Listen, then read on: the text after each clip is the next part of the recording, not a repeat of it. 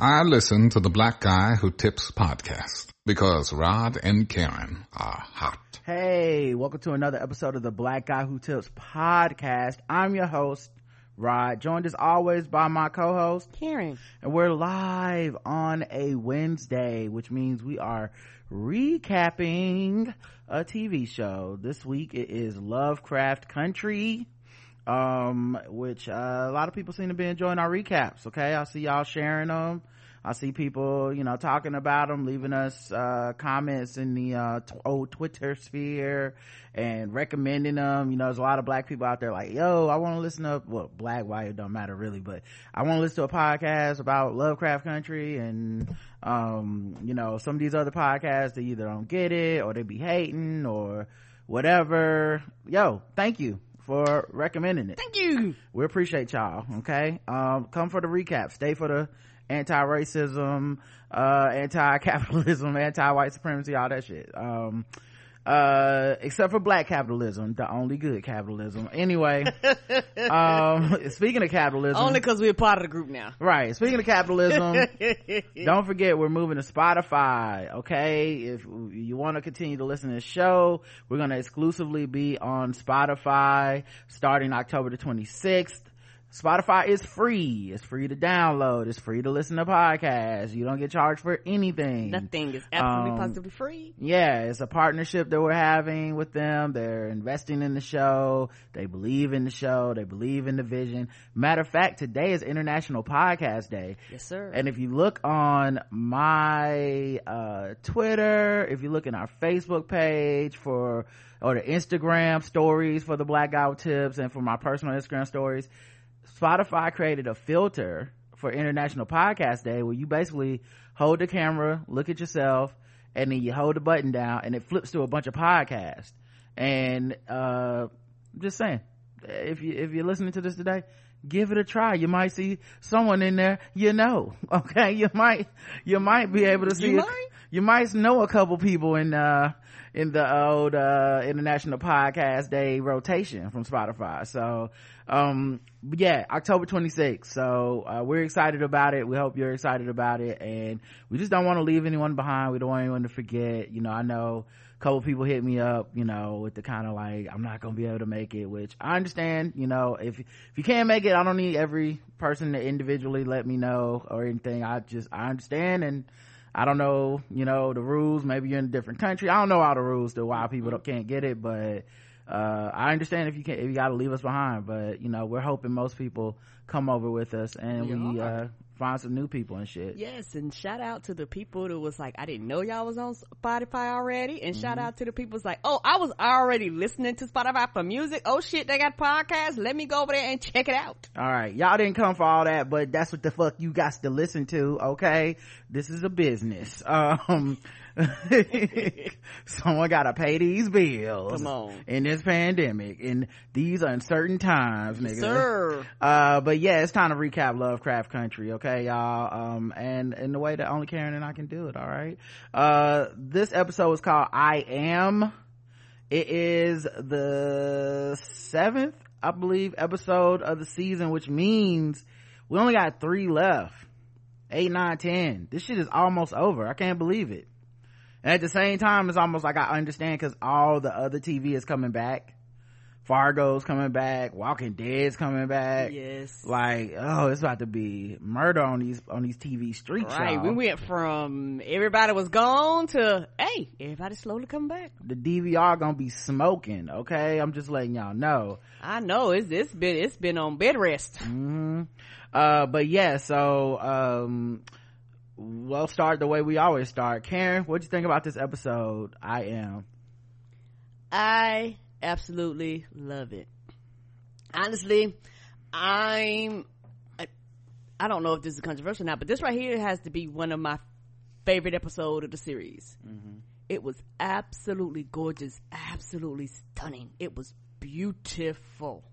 That was very controversial, Karen, and uh, that's the kind of hot takes that uh we're gonna have to stop having when we get on spotify okay this is the last time no um for me personally i loved it as well um it feels weird to come here every week and feel like, man, is this my new favorite episode? Mm-hmm. Um, but you know, I did feel that way about the haunted house one for sure. Uh, Sundown is still such an epic beginning to a show. I just mm-hmm. can't even believe they did all that with the Shoggoths and the Sundown Town, of course, and the sheriffs and stuff. Um, man, it's just so good. Even, you know, uh, last week, uh, when we went to da- Daegu, uh, I think that's how you pronounce it, or Daegu, um, like that departure kind of episode, like it's, it's, I don't know, the show's so well done. I'm not, I don't want to get into, you know, the battle of the, the, the, the people that don't like it or whatever. I get that, but I feel like because of what I watch and read in my personal time and other things I'm entertained by, somehow this shit just fell right into my wheelhouse of things that I like. Like it's funny and it doesn't take itself nearly as seriously as the people who hate the show take it. Right. Um, like I don't think you get a moving on up moment with in, in episode two unless you have a little bit of mirth, a little bit of winking at the at the audience, like, mm-hmm. yo, we mm-hmm. we we get it. It's, it's trippy. We making we make jokes too, and right. um, and then you got excellent acting. Mm-hmm and you got sci-fi elements horror elements and the thing that i think people maybe one day people can go back and look at this and me and really appreciate it but they are presenting these genres as different things and it's blowing my mind every week like it's science fiction as horror it's horror as magic it's magic as uh as sci-fi it's you know like it's like they're always kind of flipping it on you. So when you think you got a handle on the show and you're like, oh, it's a horror show. Like if anything, that's the thing that really got people is because, you know, when they put the screeners out, you normally only see the first th- one to five episodes. And so people went, it's a horror show. Uh, but it's, but black history and stuff too. And it's like, oh, okay, I like black history. I'll, I'll give it a shot. But it's not. It's, it's actually it's sci-fi it's magic it's fu- like there's spells there's fucking like you know and and like like i said in this genre bending it's magic like you can have the ability to turn into another person you're like what but it's a science because you know we get into how you do that this week or it's horror but really the horror is kind of based in some racial elements which are based in some magic you know it like just stuff like that that uh it really blows me away i'm glad i watched anime and yeah, yeah. You know what I mean? Yeah, read, read science fiction books when I was a kid, uh, watched science fiction series. I'm glad I got into all that weird shit for me, um, not really sci-fi, even though I watch sci-fi stuff, uh, for me, it's been anime. I think watching anime really made a lot of the things, because I think a lot of people are watching this, and I, not trying to be funny, they don't know anything about some of these other genres or they're not into uh, these other genres, these other, cause anime is very trippy to a lot of people because mm-hmm. it's cartoons. And so a lot of people just, you know, feel like cartoons for kids, they fucking check out. They, they, you know, you start taking the same concept, but instead of people, you start drawing and a lot of motherfuckers be like, the fuck is this? And they just automatically tap out. They, they just will not dive into that. So once you start crossing into things like that and things that are very different and abstract and out there, for a lot of people, they're like, the fuck is happening here? And it's very confusing to them, particularly if you're being introduced to some of these concepts for the first time, or you've never seen black people in these particular areas and things like that. Like, it's, it's a, um, it could be a mind trip for a lot of people. So I think, um enjoying anime really helped with a lot of the mind bending things. I was like, oh, okay, we do this in anime all the time. We go from we're grounded to we not grounded no more, my nigga, to we grounded again to we doing this and we doing that and we going we taking these adventures and we're going here and we're going there and and I really enjoyed uh, that particularly about this particular episode, but about the whole series in general because it, you can literally from episode to episode be telling me a story but completely introducing it in a different way that can take me on a completely different adventure that can allow me to ask questions. And the thing is it's okay to ask questions about this show because that you're watching TV like that's that's the part of the th- of the thing. But I think sometimes people are allowing the question questioning things and the things that they lay out in the background about black history to kind of be like, well, I saw this, so this Yeah, is the- what everything's going to be about, and that's that's not the thing, well, the thing that I noticed is the people that I see struggling with the show are mostly the people that feel like I have to pick up every Easter egg, or the people that like, you know, and I don't mean this pejoratively. So if you're listening, don't take offense, but like, I gotta create the syllabus to go along with the study guide. Like, I feel like you watching it the wrong way. It's a vibe. I listened, I watched this convers, read, read, read this conversation between Michaela Coel and Donald Glover. It's in Vanity Fair UK, I believe, or some, or GQ UK, something like that. And it's a great, it's like probably 20 minute, 30 minute read, but it's such a great conversation. But she talks about I May Destroy You, and she says, uh, because they both they're both fans of each other like that and she uh, for her um article basically they said if you could pick one creative person to talk to in the world who would you want to talk to? And she said donald glover. And so that's how that's what the conversation is. It's her on zoom talking to donald glover. And so he basically was talking about I May Destroy and he was like, you know, I love how you you really were able to have like to connect to people's feelings and these feelings that people leave with. And she was like, right, it's not me trying to like deliver necessarily a message or black and white who's right or wrong. I'm trying to get the audience to have a certain feeling at the end. And I feel like this show and that episode, this episode specifically, were more about giving you a certain feeling. That being said, the world still operates on these rules and these theories and stuff too that I find intriguing. And it most reminds me of two things. One, Rick and Morty. Yes, It, it sounds crazy to say, but cause I know Rick and Morty is comedy and shit, but it really reminds me a lot of Rick and Morty, how every week is them taking on another genre and being like, okay, let's fuck with you. Heist movies, but also time travel. Okay, this isn't time travel. This is actually multi-universe theory. And you won't realize that we didn't do time travel to the very last frame of the episode. And you're like, what the fuck was that? You know, um, stuff, you know, stuff like that. Uh, and then the other thing, uh, it reminds me of the Marvel movies and how Marvel had to slow walk us all through. You know, if you're a comic book fan, you're already ready for everything. But if you're not, they slow walked a bunch of people who really weren't that big of nerds into multiversal time travel theory yes, yes, yes. like interdimensional fucking like the end the last uh before you get to spider-man was uh Endgame. Endgame is you've taken a bunch of people who really aren't sci-fi nerds like that most of the, most likely because we're talking about billions of people billions of dollars so it, it- you know it's not like marvel comic books had billions and billions of dollars right so you're talking about a handful of people that were hardcore but then a whole lot of people who were like eh i guess and after years of dumbing down comic book movies from like Fox and DC and like, well, we don't know if people are gonna buy this, so let's just dumb down Wolverine. Let's just dumb down. You finally had somebody be like, no, let's not. Let's just slow walk them into you, this movie's about uh interdimensional travel. We're gonna call it Ant Man, and it's funny, but you just learned that there's this this dimension where you can go in space and time are different and you you add all these little building blocks up and then by the end everyone's like you know i think dr strange is gonna see the multiversal realities and you're like they they got you and that's how this feels to me is like they kind of slow walk you through some of it or but they're just like throwing you in there going you understand mo- the many world theories? If not go look it up. You probably already know about it because you've watched some marvel movies. It's not like that different from the concept so.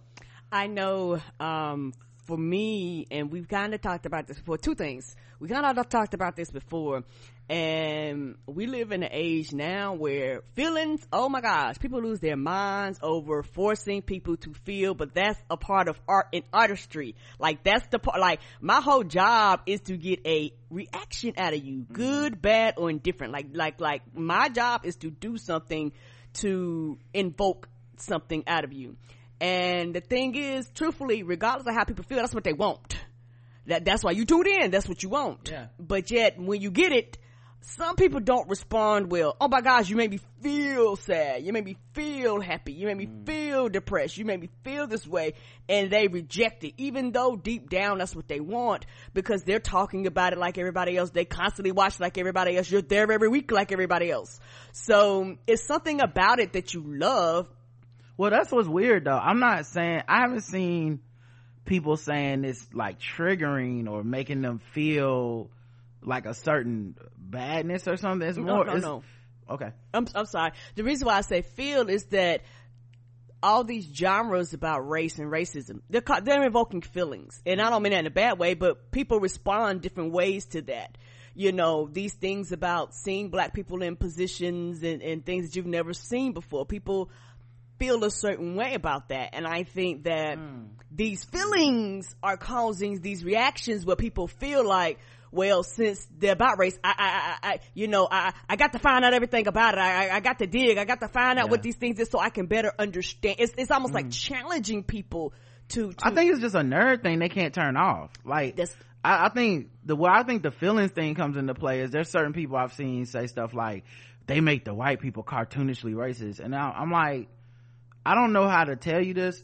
There's not one scene of actual racism in this show that didn't happen in real life. I don't even know what to tell you.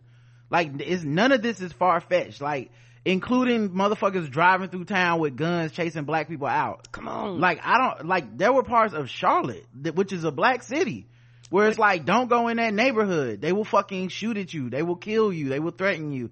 And it only stopped with 1979, 1980. Like, cause laws and somebody forced them to enforce them. Not even laws, just, it just stopped then for some reason. But, cause like it was always against the law for them to do that shit. Yes. Like, uh, or not always, but you know, past 1950.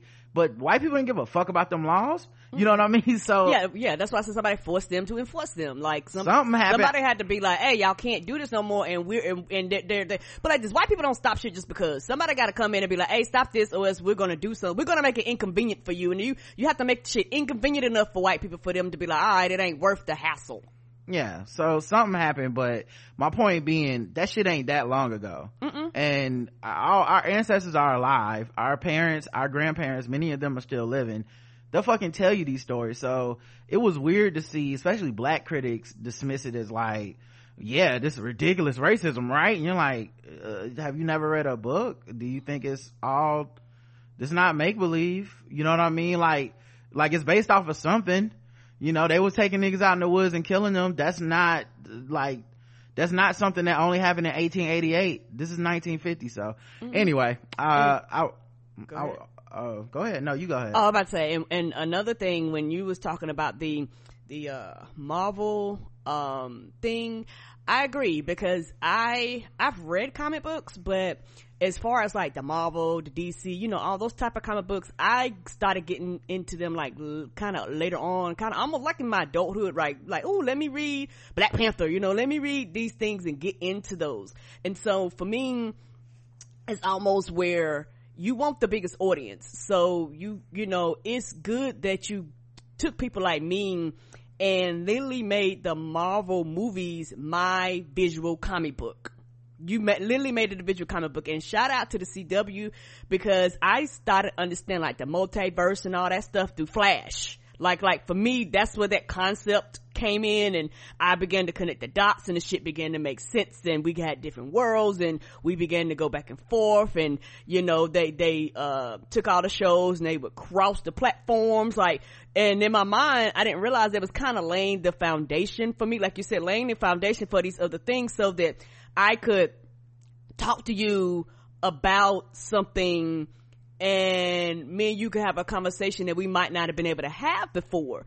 And also me learning that certain characters and certain versions meant different things, you know, and I think that uh, one thing I can say about Marvel that I personally think they did a really good job, particularly in uh, the Endgame, is that once you get these audiences together, you can reward both parties because they rewarded the people that read the comic books. You got you. They mm-hmm. like, hey, we we're gonna drop stuff that we know the other people can't get. But well, you, I, I, don't want.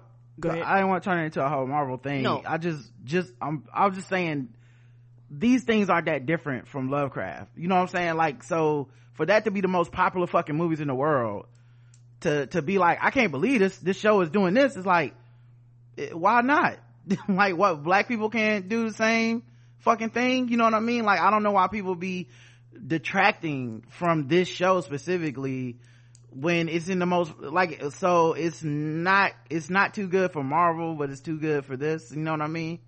Like it just feels weird to have a problem with any of that yeah and the the, the purpose of that uh, was to say that uh, they're going to reward both parties they're going to reward people who are actually into sci-fi into science fiction and they're also going to reward somebody like me who don't have any knowledge that was the purpose of that mm-hmm. and i think that but uh, you do have knowledge though huh you do have knowledge coming into this or do you mean like book readers of yes. Lovecraft Country? Like book readers oh. and or and or people that might know more about the different types of horror, like you know, because oh, I'm not in okay. horror like that. Yeah. You know, different types of like because there's different genres to it. Like some True. of them I know, some of them I don't. So they're gonna. They're, and same here, same here. By the okay. way, we're in the same boat. Like, yeah, and I and I think having faith in the show and faith and faith in the people making the show that it's going somewhere mm-hmm. and that these narratives are coming together. I think that's something that we lend to certain types of creators.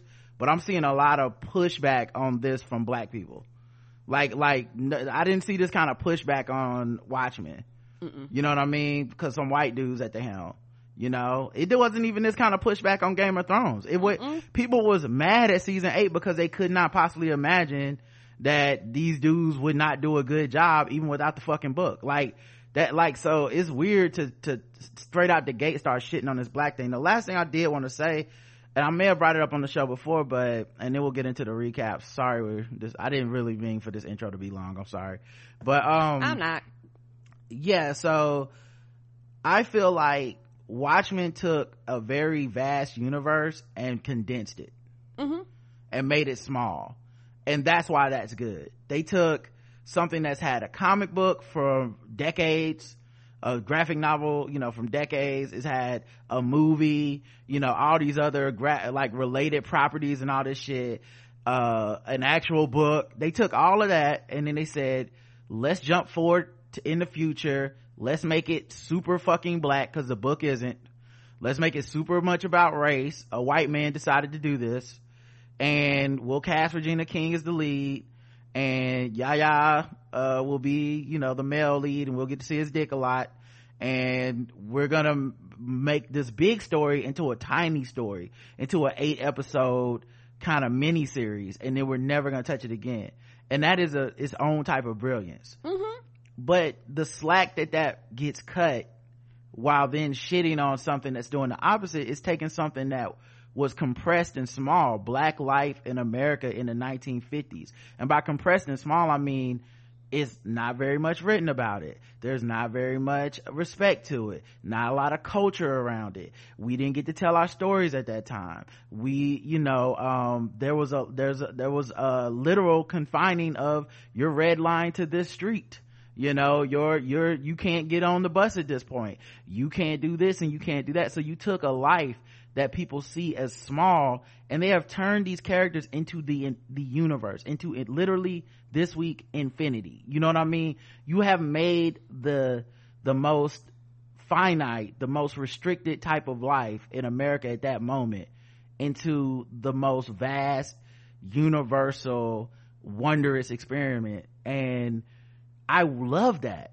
Like I, like i can't explain how much i fucking love that. And that's why you know that's why our recap's better. All right. mm-hmm. uh let's get into this recap speaking of which. And you're right karen. I don't apologize. Mm-hmm. you're right. I am. Is this episode. Now i had to split this into the recap into two segments. You got leti tic montrose and ruby. And then the other segment is just hippolyta okay um, I will start with Leti, Tic, Montrose, and Ruby, and we'll work our way to Hippolyta, mm-hmm. the star of this week. Come on. Uh, so uh, after confronting Christina, you guys remember last time we saw Ruby, she was in that, what she thought to be the white man's house. Yeah, she did. And, uh, Christina somehow morphed into, w- William morphed into Christina and she was like, oh my god, I've been fucking a white woman. she didn't know how to handle that. So now this like no time has passed since the last time we saw that scene. Mm-mm. Uh, they're in the house in the basement, the one door that Christina keeps locked all the time and Christina is still like got blood on her from the transformation. That's how fresh this is. And Ruby's in there like, uh, you gonna explain?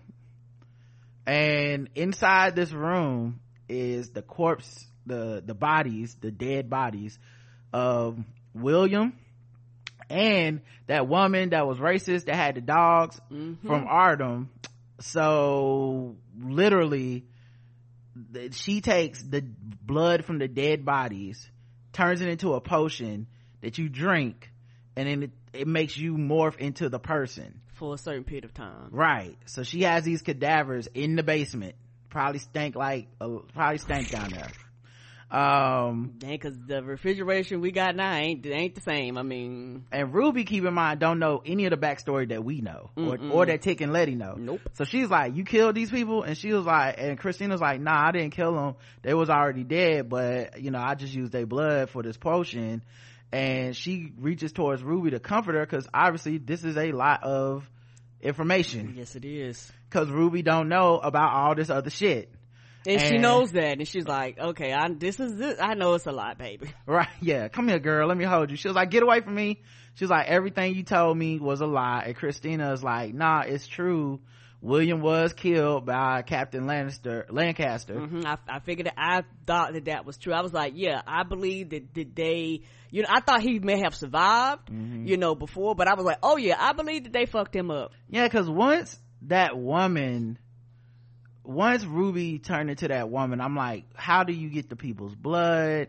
Well, like what? Cause then you gotta start like, are they dead? Cause we don't know what happened to that woman. Yeah, we didn't know she was dead. like maybe like did she die in the collapse and then ruby put her body in the i mean not ruby christina put her body in the trunk like well might need this later I mean, she's stronger. This is a one man show. i'm gonna turn one some man slash woman show. right yeah she turned into william then she put the body in the Yeah, trunk she must get his strength. right uh but yeah i was just like how did she get like that's crazy um and so then um ruby is like so th- what is this revenge for your dead lover william and uh christina is being very forthright in this scene now you would think once you taught a woman that that turned into a man and had sex with you you would think you would be very suspicious and they would be caught in a lie and they would be like you know the black dudes on love and hip hop like come on come on. I just want you to win you know like like oh for, oh you For real. for real? Oh. So you think oh you think i'm just doing you like that huh? Um but yeah so instead uh she told her the truth in every way that we know. Um and so uh ruby thinks did you do this for revenge for your boy your dead lover or whatever? And she goes to leave and christina says no please listen to me. And christina says look my dad is in a member yeah he was a member of this group called the order of dawn and they don't let women in. It's a boys club. And i seduced william because he was like he is in this one this club and he got uh all he knows some magic stuff okay? So i put that wop on him and then he was like uh you know what? I'll mentor you. And so uh i wanted to prove apparently her father must have really approved of william or some or just i guess just the male you know just just the fact that she wasn't a uh that she was a girl that he hated uh she was like i wanted to prove to my father that i was better than the son he wished he had. And so she learned the metamorphosis spell from william. So william was the person that cracked that spell. It seems like everyone has their own specialty on this show. Uh father's was uh impervious to damage or some shit. Um uh so uh she ends up saying like okay well cool. Um I learned this from from dicking this from getting fucked by this dude, and then uh uh that's cool, but that's just part of my ambitions. I realized after I got this spell, like why the fuck am I trying to still do all this for my father's approval? Right. Like fuck that. I want to surpass my father. I want to like I got bigger things to do than just fucking be the, you know, get dad to finally approve me like that. Now I'm thinking too small. And we do know Christina's imagination is huge. And she said, I want to do things most people couldn't even imagine. And of course, Ruby is stuck on, you mean like fuck me as a man? Hmm, bitch? Like, I ain't forgot. huh white woman like she was still she was still stuck on that she like yeah yeah yeah you want to rule the earth. But you uh, also is one of them ambitions to fuck me nigga. Um and she said i never lied to you. The words are coming out of william's mouth but they were mine. Mm-hmm. so i was one of them things but it wouldn't surprise me if she is like attracted to her. I wonder because you know the thing i kept thinking is if you can take a potion and it changes your entire like body. And then also christina's obsession with because she's been left out of male power and patriarchy mm-hmm. with this idea of becoming uh, or joining the ranks of the men as in getting the respect. I, it does make you wonder like sexually she could be a lot of she could be fluid. She could be you know um, she could just be enthralled with the power of now i'm on the male side of of sex because i felt so unempowered as a woman or whatever. Or she or she literally could just be like it's whatever it takes to get to the power. I will fuck anybody. Like it this is like it ain't even about you it ain't about him. Because she because that's the thing i would say. As william she also never said some like i love you ruby. I want to be with you. It was all like i'm trying to get this power. I want to help you get some power. Ain't you tired of being just stuck in with this world powerless? So technically you could be like i never lied to you as william you know we never seen him like cupcaking in bed or nothing like that and it's also might be the this thing too well, now since we know when you, I go back and I reflect, William was very gentle. Not that men can't be gentle, mm. but he was like a very gentle. I mean, he sucked the blood off of her hand. come on, he was very.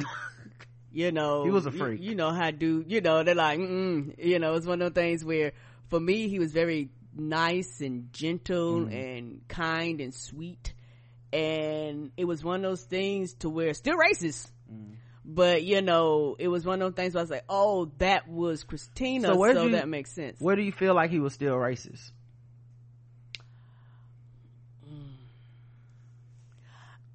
i think he was still racist because you understand the concept of where you are so there are some parts of you that have to be racist in order for you to in order for for christina to actually put this keep this up there has to be some part of you that shows or at least makes them think that you are racist. Like there has to be you you you couldn't walk around KKK country, KKK castle and not have something in you even if it's not true. You would have to exhibit or either make them feel or the illusion, you know, that you're tolerating.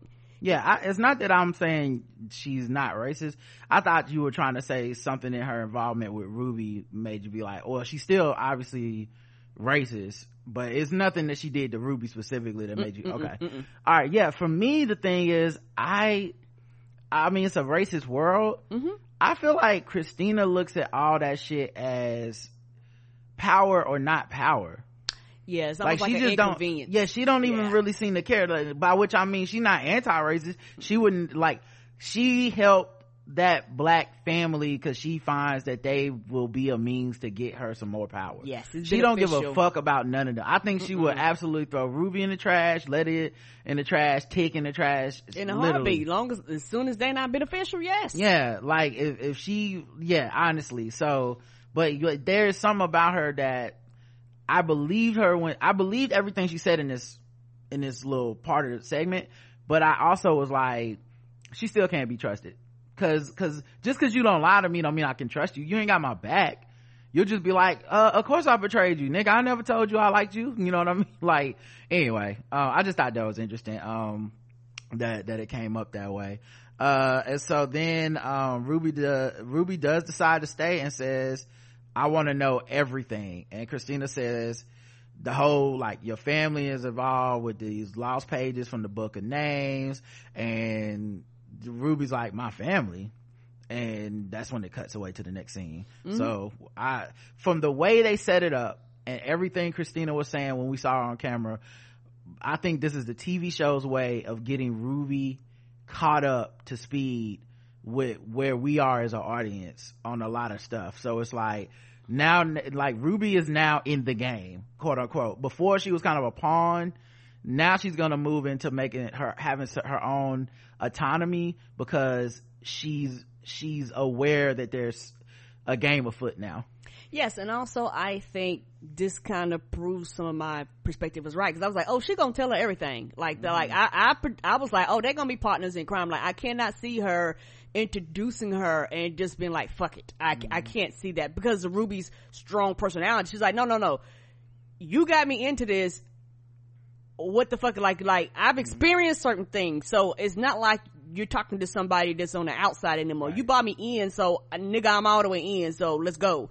And also I like the fact that they skipped that. I wish more shows would skip all this two or three shows of them going back and forth and and a whole lot. No let's just skip it. She's informed and we can keep going because then that's uh uh time film time that you can put towards other things. Yeah and it makes me wonder what kind of partnership is it going to end up ultimately being? Because i can't picture christina letting any partnership be truly 50-50 she just seemed like the type to be like uh and now all the power for me. Bye. Like yeah and then also it's uh i like the fact that they skipped that because we know that she told her but we don't know what she told her. We don't know if she literally told her everything or told her bits and pieces. Well So she I- probably I, it felt like she would have told her everything she knows.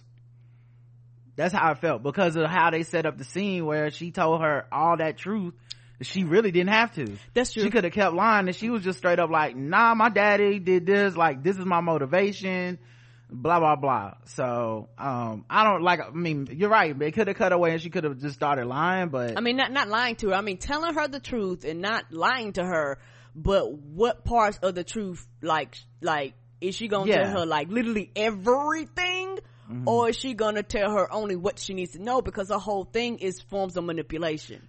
not just that but it's also what does christy what does christina know Yeah, she don't know everything she don't No, know she she, don't. don't. know some of the stuff that tic and leti going through Mm-mm. so but uh yeah anyway man i thought that was interesting um so then uh leti has a dream uh you know she's sleeping um in the bed by herself um and she has a dream of uh running down the same hallway that tic ran running out of the um the uh what do they call those things oh god. Why am i drawing a blank? But it's like that big ass not not it's um they have the lodge. She was running down Okay.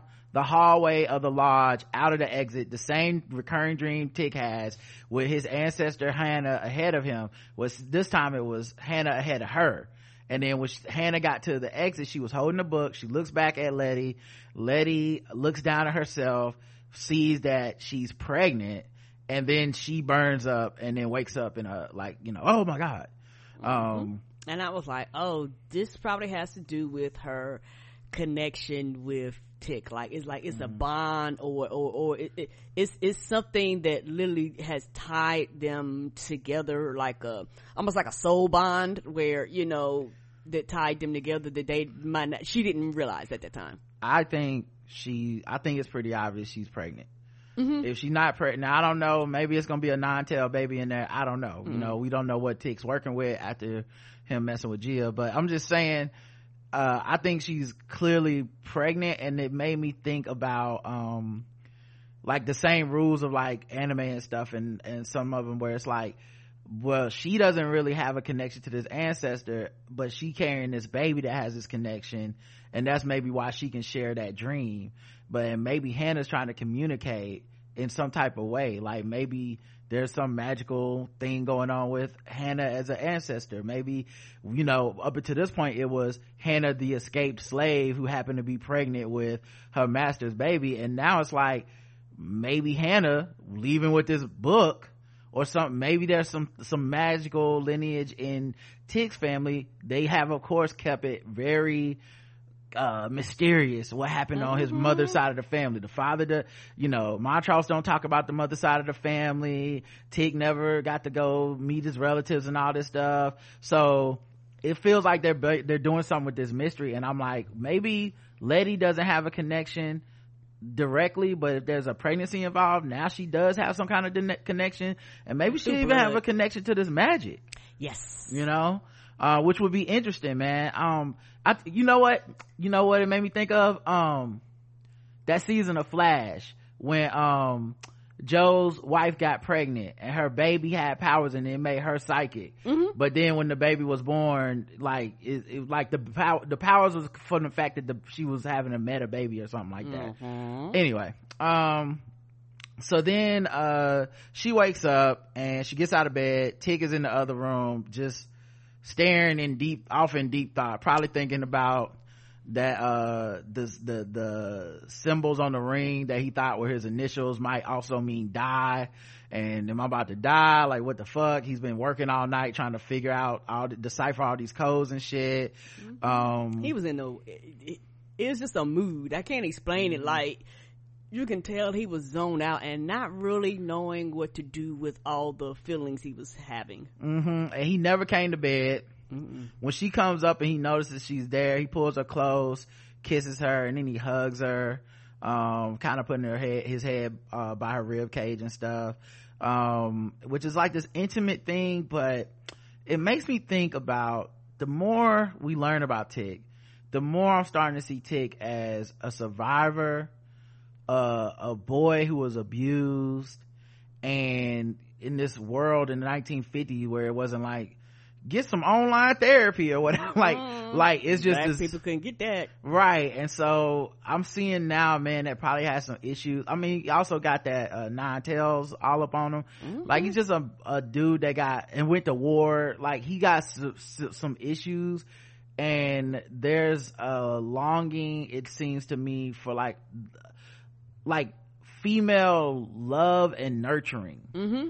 and leti provides that to an extent you know like but- he's missing something and Yeah. she's giving him the thing that he's missing because like you said the, the the the way he grabbed her it wasn't sexual at all it was almost like it was truly felt like a mothering like like Yeah. i have to hold you because i have these feelings i don't know what to do with them you understand me Mm-hmm. and you won't particularly being the man you won't judge me with me going through these Mm-hmm. and, emotions and i imagine she knows more about him than just about anybody else on earth. Yes. So there's like a like it's romantic for sure. Like there's a sexual part to it but there's also like a something like you said like a, a maternal thing going on. Um Yeah, not in some weird incest way. I mean just literally that maternal energy or something.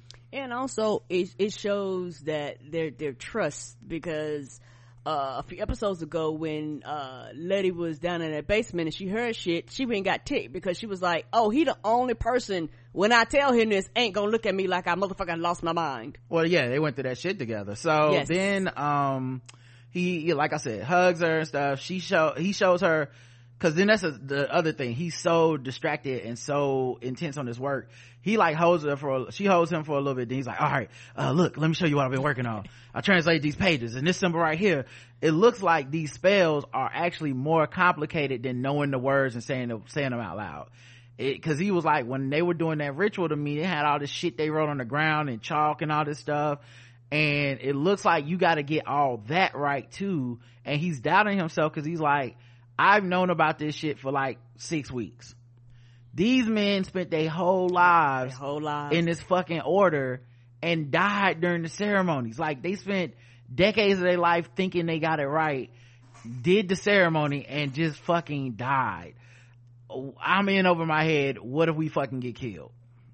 And she was like well you know your ancestor hannah made it uh, out the front door of that mansion and of the lodge and you got that in you and he was like because he hadn't shared that with her. Man, it's like how you know she ran out the front door. It was such a TV like moment. You know what I mean? Like, and, and one I appreciate rather than having them had this revelation in episode ten, Right. Or you or we get frustrated, but like, why didn't she just tell him she had a dream? You know, so um, because even because she's mentioned Hannah before. So anyway, uh, she was like, he was like, yeah, um.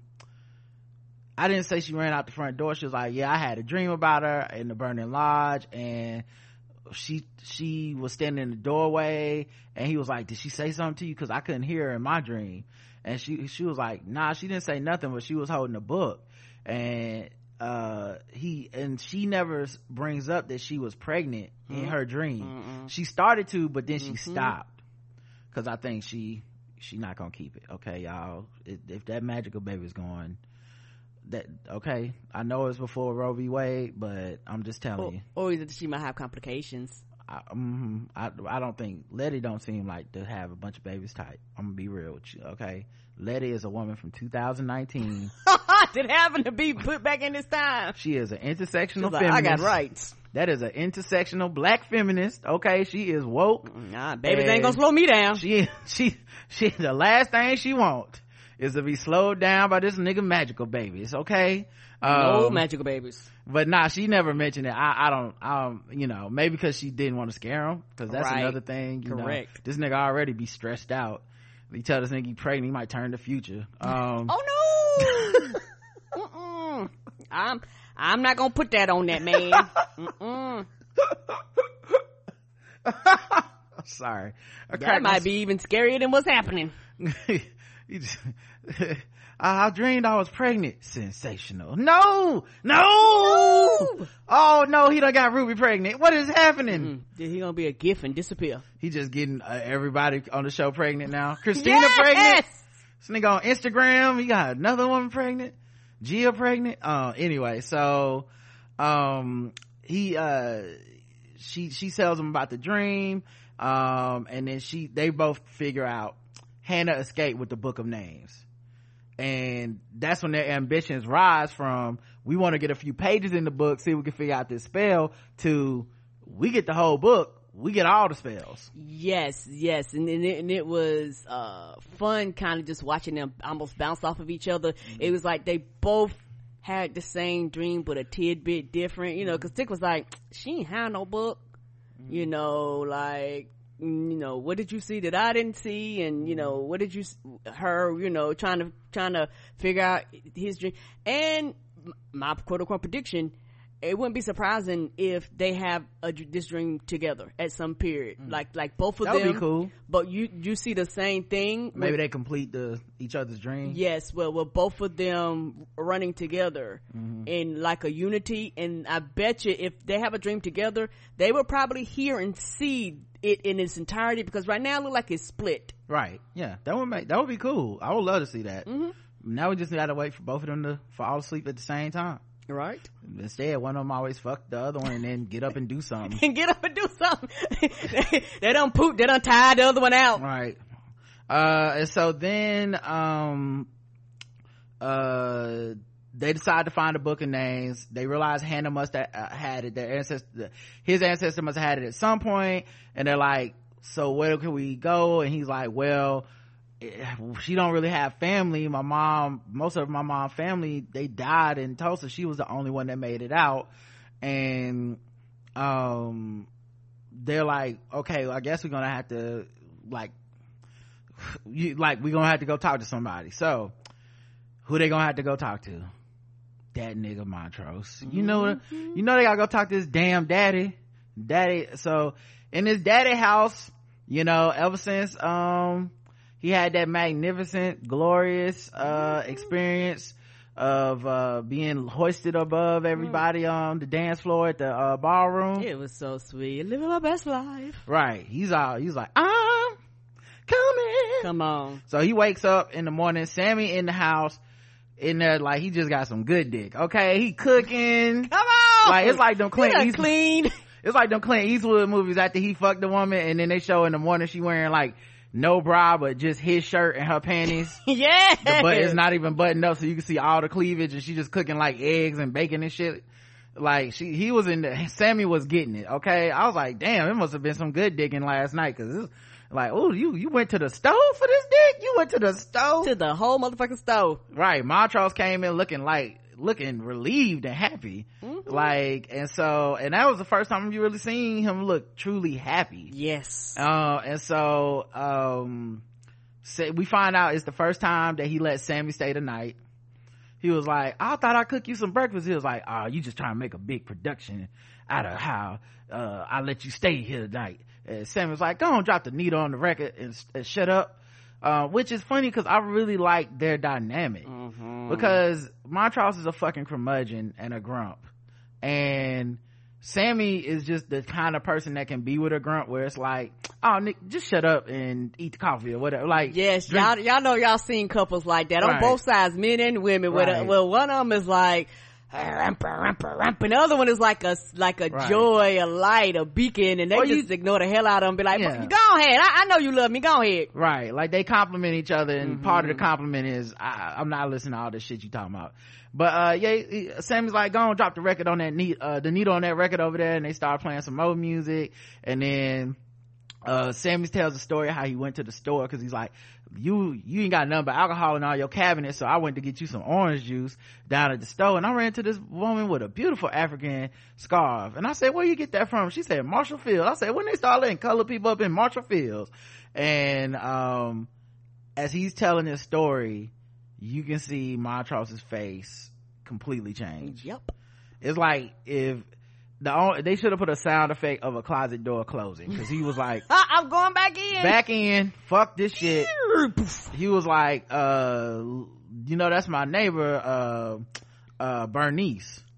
And then sammy picked up what he was putting down was me like well she don't know she didn't see me come in and out of here she don't know blah blah blah but the mood was ruined because Montrose is this man who's living this closeted life. He don't want nobody to know he's gay. He don't have to deal with the harassment from that and shit. Of course he's got a son. He's had this marriage that uh he's been um you know th- that that he was in before.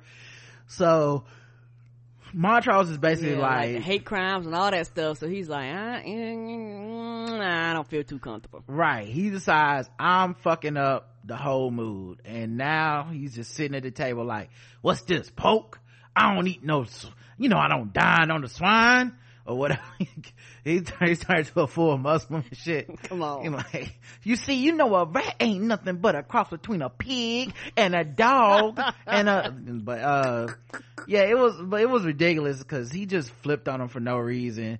And then he's like, uh, well, you ain't had no beef sausage or something. It's like, nobody eats beef sausage for breakfast. And he's like, you ain't get no green eggs and ham, huh? It's like, oh, you just looking for an excuse to be mean. Yes, you ain't get no turkey bacon. Oh, Right. they ain't even, they don't got turkey bacon. They ain't got no fish teeth, huh? They ain't got no donkey hooves down there. Come on. where you gonna put some unicorn horns in this coffee? I mean, you could have did fishes and grits and sprinkle a little elf magic on it. Right. He was like, well, uh, what you gonna say? I know what you doing. What you gonna say next? The coffee too wet? And he was like, too much sugar. Oh, and so Sam, like, these niggas. Samuel's just cut through the bullshit like, oh, okay, I started getting too close.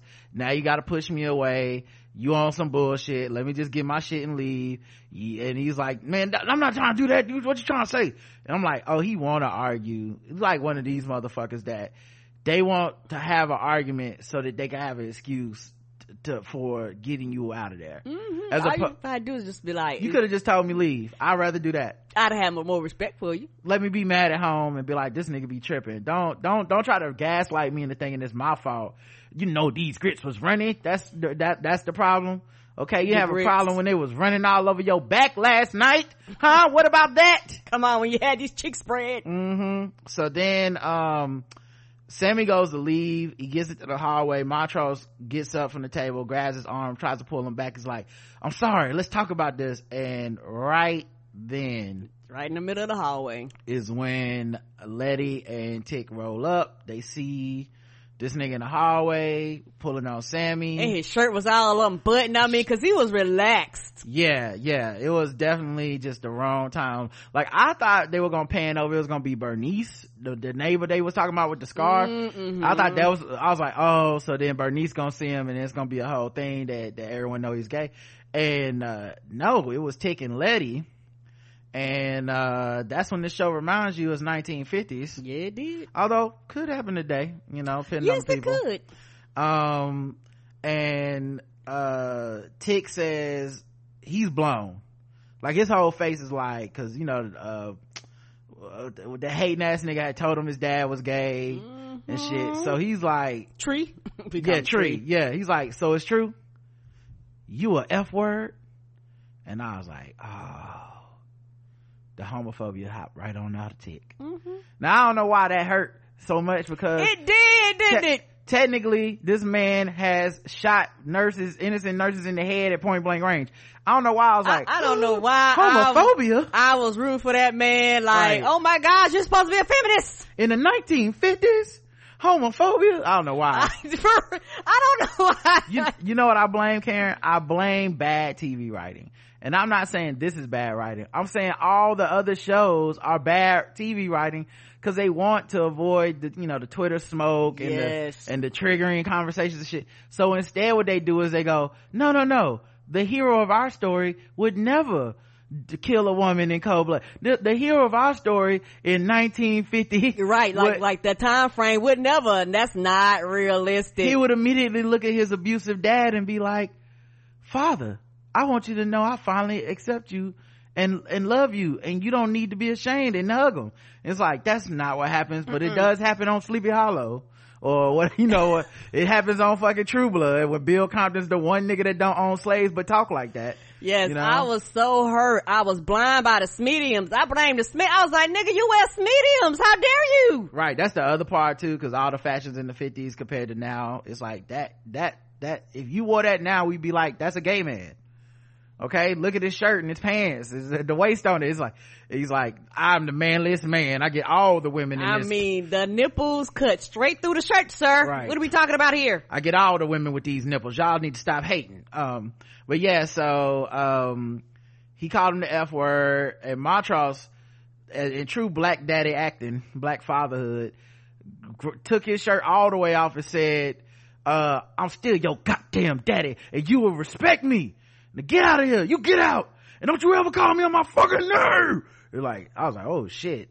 And, and it wasn't gonna be like that time he let him beat him up, uh, at the, Th- th- That'd have been a fight this time. And also, I think to an extent, he was relieved, and I think the relief made him be bolder, if that makes sense. Mm.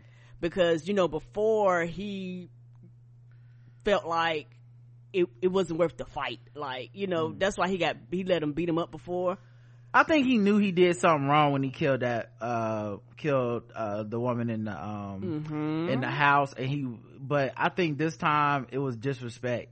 Yes, It was a disrespect. Like I will like I I will fight you. You and considering Montrose and the and the struggle that he's in and how much his character scenes build around the fact that he's had to live this life in the closet in the 1950s um Eh, it seems like that he's always had to project and protect his his version of manly manhood. Yes. and this is just specifically to this character. I hope people don't extrapolate this shit to like and that's how all gay men are. Like that's not but for this character mm-hmm. that seems to be his particular struggle. Like you challenge so- manhood. yeah, and so mm-hmm. a lot of it, eh, because his father beat him for being too soft, he beat Tic for being too soft. Like it seems to be a big theme of you come at me, I, I will hurt you, I will inflict violence because that is how we measure manliness and manhood. Correct. So anyway, he uh Tic walks off, Leti stays there, and he's like, "Why y'all come here?"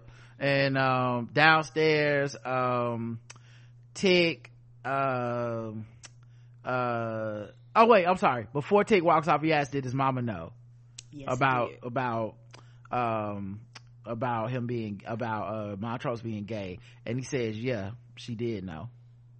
So and I pieced it. I pieced that together. I was like, okay. So him, George, and the, and the wife was all in on it. They, they all of them knew. And you know, Tic. I think Tic is still lost. Like I don't think he put that connection together. But eventually, that's going to be the next level. Where yeah, he don't know George's real daddy yet. right, and, but and- yeah, when he learned that out, boy, boy, Yeah. he is going to be highly upset. Not only him, when Hippolyta finds out, she's going to be highly upset. Oh yeah. Also, Mhm. um, because that's something that she didn't know. Because not trying funny, who knows? He might have gotten her pregnant while he was married to Hippolyta. Like, like nobody know. Like nobody knows. Yeah, we don't know all the details of when it happened. Right. Um, yeah, we don't know. I know Mhm. Hippolyta and child D is much younger than Tic, so Correct. we, you know, but we just don't know everything. So then, um, uh, oh, okay. So Tic goes downstairs, out back of the, of the um, um, apartment building. Leti comes back, comes down there and says basically, um, cause you know, Tic is just mad. He down there kicking trash cans off. Yes. He down there going. Yeah, he's kicking trash cans all homophobically and shit. And then yes, uh, Leti came down and said that Montrose said that Tic's mom had a cousin that survived the Tulsa riots, and now that cousin lives in St. Louis or something like that. Leti was like, "Look, we ain't come up here for nothing. I don't give nothing. I don't care about you being gay. You gonna give us? We didn't come up here for nothing." This is now like the third or fourth time Leti's gotten information out of um out of uh, Montrose that Tic couldn't get, and I think has a way. I, I don't even think it's just that she has a way. I think Tic is so blocked off from all that abuse and that Yeah. that relationship is so volatile. They literally can't fucking talk to each other. Agreed. Every time they have more than like three minutes together in a scene, it ends with one of them being like, "Well, fuck you then." So, uh, so I, and it's so funny. It always happens off camera. It's just like right. like his tic gives up like well fuck you there bitch and then he walks off and then leti's they just cut pan over to leti and then we come back and letty's like yeah so it's in boston you're like what How did you forget like what how are you doing this? Uh it's like you'll be amazed what happens if you don't call your daddy a bitch. I, like if you Come just- on. if you just sit there and listen to him he'll tell you everything you need to know. Uh meanwhile he hated his son. He's like i never help your ass piece of shit and then he walks off he's like now leti what you want to do is you want to make a left Yeah, on and I Grove tell Street. you, make a left on Grove Street. Now, if you can see that rock, you don't went too far. Okay. You hear that dog barking, you make mm-hmm. make a U turn right there. Now you call this number. You need directions. Okay, because I'm gonna be here all day for you. Okay. Now you now you go on down this dirt road right here. right. Tic coming there. Uh, Dad, you seen the uh, you seen the milk? I ain't seen nothing in the fridge. Boy, you get the fuck out of my house. get no motherfucking milk. You go milk a cow, you punk ass nigga. I'm like, all right then, all right, cool. All right, fuck you then too, Dad. Let it let it be like you need some milk you like i got the milk right here girls i'll just keep it in this cabinet um so yeah they uh she gets the information it's st louis um so they tic uh tic is putting together trying to piece together like this complicated history with his father which is he beat me he was abusive to me and part of the reason he told me he was abusive to me is to keep me from being soft. Mm-hmm. But now i'm like it's not even really about me. Mm-mm. it's it's it's something about him. And the thing it made me think of is well if you go a level deeper it's something about what his father did to him. Violence is cyclical. Like you like no one invents violence everyone has it happen to them and then pass it down Yes, and that's something that George was trying to get him to understand. He was like, I know you mad at your daddy, but your daddy hadn't always been like this, and things happen to cause people to change and become these things. And, you know, my prediction is eventually, uh, Tic will understand. I think it's gonna take a while, maybe even to next season. But I think that he's going to be more understanding at some period of time to the plight of his daddy. yeah. So um then we get um they go to oh they go to uh hippolyta's house and they see her getting in her car to leave in the woody and um he's like tic like can we borrow the car? Now this is such a man thing to do. Just a it's just such a damn man this woman is in the car pulling out suitcase in the back and he really was like left turn. he really was like, let me borrow the car. She was like, nigga, I'm in the car. And he's like, I know, but like, I got something really important to do. And she's like, it's my car and I got something really important to do. And he's like, what you gonna be doing? She like, nigga, first, I don't have to tell you what I'm gonna be doing. You're not my boss, but I'm going on a guidebook mission. Now we knew she was lying, Mm-hmm. but it don't really matter because it ain't his fucking car. Come on. So she was, he, she's like, I'm going on a guidebook mission. And he was like, but Uncle George just sent out a new print before he died. And she was like, nigga, do you got McDonald's money? Hmm? Like she went full black mama on him. She's like, did George put you in charge of the guy before he, he got killed by that sheriff you say shot him? I peeped that you say. Cause that wasn't no, that wasn't no, by the, before the sheriff shot him, like I'm accepting your word. That was, uh, cause I don't believe y'all telling the truth. That's what you said happened. So it's like, oh shit, she know. Um, and he was like, come on, let me get in this car. She was like, dude, I look like one of your little friends. Hmm? Because I'm not. Cause I'm not one of your little friends. You think I'm Boo Boo the Fool? Come on, I wasn't born yesterday. Mm-hmm. hit him, hit him, hit him with all them cliches. I was born tonight, but not last night. She went to all the black mama cliches. Come on. She's like, now back off the car. Then she, She, drove she off. was saying all the quotes to Black Mama Monthly. hmm uh then tic tells leti they can uh catch a bus to st louis if she runs and gets a bag they might make it in time and leti actually says uh no i'm gonna stay here. And the reason she says that is because ruby is there to babysit d who is not coming on the trip with hippolyta. So d is salty because one she want to come on a trip with her mama too. Her dad used to do this.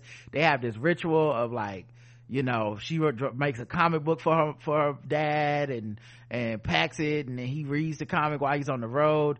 And so she didn't even do that for her mom. And so so ruby's there and her and leti like you know we know the last time they seen each other they had a big falling out. She's now been staying at william's house slash christina. Um and like even when Let, ruby seen letty and tic come up the street her face was like no. Like and she like walked in the house while they were still begging for the ride like she was just like fuck them She was like, these niggas. And the thing is, you know, Tic looked at Leti and was like, you got business to take. You know, basically, you got business. well no first he said we we're going to st louis Yes, he did. then leti made this face like "Mm, i think i should stay and he's like oh if you want to talk to your sister Right. You know like he picked up on it but in his mind he thought they were both going to st louis like True. Yeah, he did. um now what i thought was interesting here though ruby's attitude could be attributed to the fight they had Mm-hmm. for sure right do you think it could also be attributed to christina telling her your family basically keeping you out the loop Mm-hmm. like they know about these the magic. They know about these pages. Tic is doing something. they they up to something. They not telling you nothing. Mm-mm. and so i'm telling you everything i know. And now ruby is no longer just this person that thinks uh oh i had a art we're having an argument. What if she knows that leti knows the money came from christina? You know what i'm saying? So she knows her sisters be lying and like she already caught her in a couple other things but if but now like that would like she might still be clocking her like Yeah, you know what i mean and the thing is with Ruby, Ruby, I think eventually is going to be like the X factor or the wild card Mm-hmm. because she can get to places that Christina can't get because she's white and everybody knows who she is, and they're not going to tear her shit. So she going to be able to pick up the shit that Christina has told her and pieced together what Ruby and them have told, uh, what um Lady and Tic have told her, and uh my prediction is that in another adventure or two, she gonna fuck around and go with them.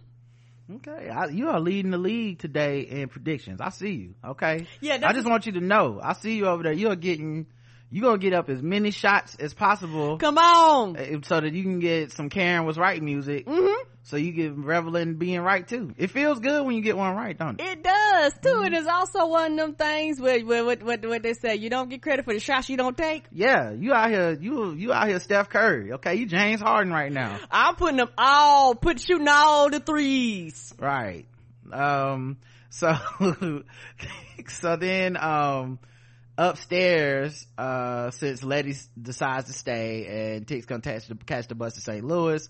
Um ruby go uh ruby's upstairs sitting on the fire escape with a on by the windowsill with some shades on chocolate thighs just warming in the Oh, she was so gorgeous in that window. And the thing is, that woman got some long, gorgeous legs. I I knew she was tall, but I didn't realize how tall she was till I seen him in the. I was like, oh, you got leg legs, like you are tall. I wonder if they gonna bring 1950s fashion back because these women are killing the fucking fashion game. But yeah, her chocolate thighs are just warming over in the chocolate in the Chicago sun like two cinnamon rolls begging for a sugary coating. You know, just just dripping everywhere. You just want to lick it all up. You know what I mean? And so then Leti comes up and asks her where you been staying. And she dodges the question. It was like, how many days after I moved did you start to care? And, um, that just reminded me of my girl S.A. Jenkins on Twitter when we had, when she was like, well, do we even know that, uh, Ruby moved out? I was like, after that fight, it's no fucking way she's staying in that house. Right. And we seen them other people move in and, uh, turns out Rub is right. Yep, rub is right. Uh-huh. Rub is right. Uh, rub is right. Yep, rub is right. Yeah, rub is right. Whoop, what was that again? Oh yeah, Rub was right. Rod was right. Was- turns out I was right, Karen. Okay, if you couldn't get it from the song. Um, she did move out. Um, and then she was living with William for a while. Um, and so, um, at this point, I'm like, Christina's told her enough for her to at least know Leti and Tic be lying. Mm-hmm. And Leti does something unexpected, which is she apologizes. And she's like, um, all these times I spent thinking about how much I hated mama and I, it never occurred to me that I basically could become mama. I might not be a hustler, but I tried to hustle you and I'm sorry. And she doesn't necessarily flat out accept apologies. I know kumbaya moment, but Ruby does say, I never heard mama apologize in all her life, so maybe y'all aren't exactly the same. Mm-hmm. You can tell it got to it just a little bit. Mm-hmm. Which, let me put the remix on it though. What if this is her version of saying, like, we think that this means, oh yeah, she's kind of accepting this and getting over it and maybe it's like an olive branch. What if she's really saying like, bitch, I know you still lying. Because if she knows about the books and the pages and, and the, and the house and the orrery and all this shit, Ruby could be up in there lying, but you still, you still be lying. Cause you're telling me, like, you told me, I should have told you about the money that mama sent me. I know mama didn't give you the money. Christina did. So it's really like, how much did Christina tell her? Because if, if Christina, that was my whole point. How because if much she Christina, if Christina told her the full truth, Ruby could be stewing right now. She could still be like, fuck Leti. Mm-hmm. You know, like I'm gonna let it be cool cause I need to infiltrate, I need to eavesdrop, I need to be around y'all so I can watch what y'all up to. But she might be over there like Christina's spy. Cause Christina don't care how she get the information out of that house. Mm-mm. So it just made me think about that. Cause, uh, she played it real cool, but not, it wasn't no total like hug and make up. Um, so then, um, Tic arrives in St. Louis. He eats with this old black woman, Miss Oberta, at her house. Mhm. Traditionally old black. Yeah. You know she go to the AME Zion around the Baptist Rock Church Faith that is only in the town. yeah. she, she, you don't miss a Sunday. Don't she? She teach Sunday school. Right. Uh, and she's a woman that knew his cousin Ethel. So still not necessarily a direct tie to his mother, but this is the cousin that survived Tulsa as well. And, um, she, her, they, and, and I thought they were trying to make a little bit of a hint towards, towards this, but, uh, she brings up the idea of companionship as an older woman who's lost her husband and how her and Ethel both lost their husbands and then they kind of like moved in together and became good friends or whatever. And it- that's, it made me think about, I wonder if they're trying to like make that seed planet for him to be like, to forgive his father, quote, not that he should, uh, you know how I mean it guys, quote Yeah. unquote, like his father didn't technically do anything wrong by being gay, but 1950s, blah, blah, blah. I wonder if it's like that seed of like, look, they your parents, but they people. They get older, they still need the, they need companionship. Yeah, I he lost his wife, technically. Right. And yeah, he's gay, but why would he need to live, live his whole life as a non-sexual being for, for you? Yes, because you're yeah because you you've made this the center of your world. Because like I said, people don't look at parents as people. Right. So it just made me wonder if maybe they dropped that little, that little clue. Yeah, yeah, I think it's going to be a change or a shift at some period of time. Yeah. So then she offers to get, uh, you know, in addition to more macaroni and cheese. Come old people love old, bro, particularly old black women love feeding you. You could be full. They be like, you gonna eat this? Uh, and she was like, um, I, he was like, well, you know anything about a book of names? And she was like, only book I know about your family talked about, I just thought it was a photo book. Um, and I, and if it, if it was a book, it probably burned up in the Tulsa massacre, but she does offer to go get a photo of cousin Ethel for Tic. Um, you know, and, uh, it was interesting cause, I mean, I'm like, this probably the first man she'd have had in this house in a long time. You know, wears medium shirts and all this Come on. um leti's playing spades with the kids because uh ruby said she was gonna invite some friends over to play games with d so that d wouldn't feel in such low spirits uh at you know dealing with her mom being on the road her father died right? Mm-hmm. but i was like i hope this ain't them same friends from the fucking party. Like emmett till and them when they was playing the fucking ouija board like your daddy dead nigga like like i hope it ain't them kids like she gotta make some new friends. Yeah she gotta make a set of new friends. Every time she around them kids something bad happens so uh but it was uh the kids came they played spades. And leti played spades with them. And Leti was um Leti was was they set they set them okay? Leti and D got 10 books and set them little kids and Leti was talking that shit. And I was like yeah. boy teach a child uh, okay train them up in the way they supposed to go. Ain't that the way? Somebody overbid it. Like that's how you do it okay? Um so she they whooped them kids ass. Mm-hmm.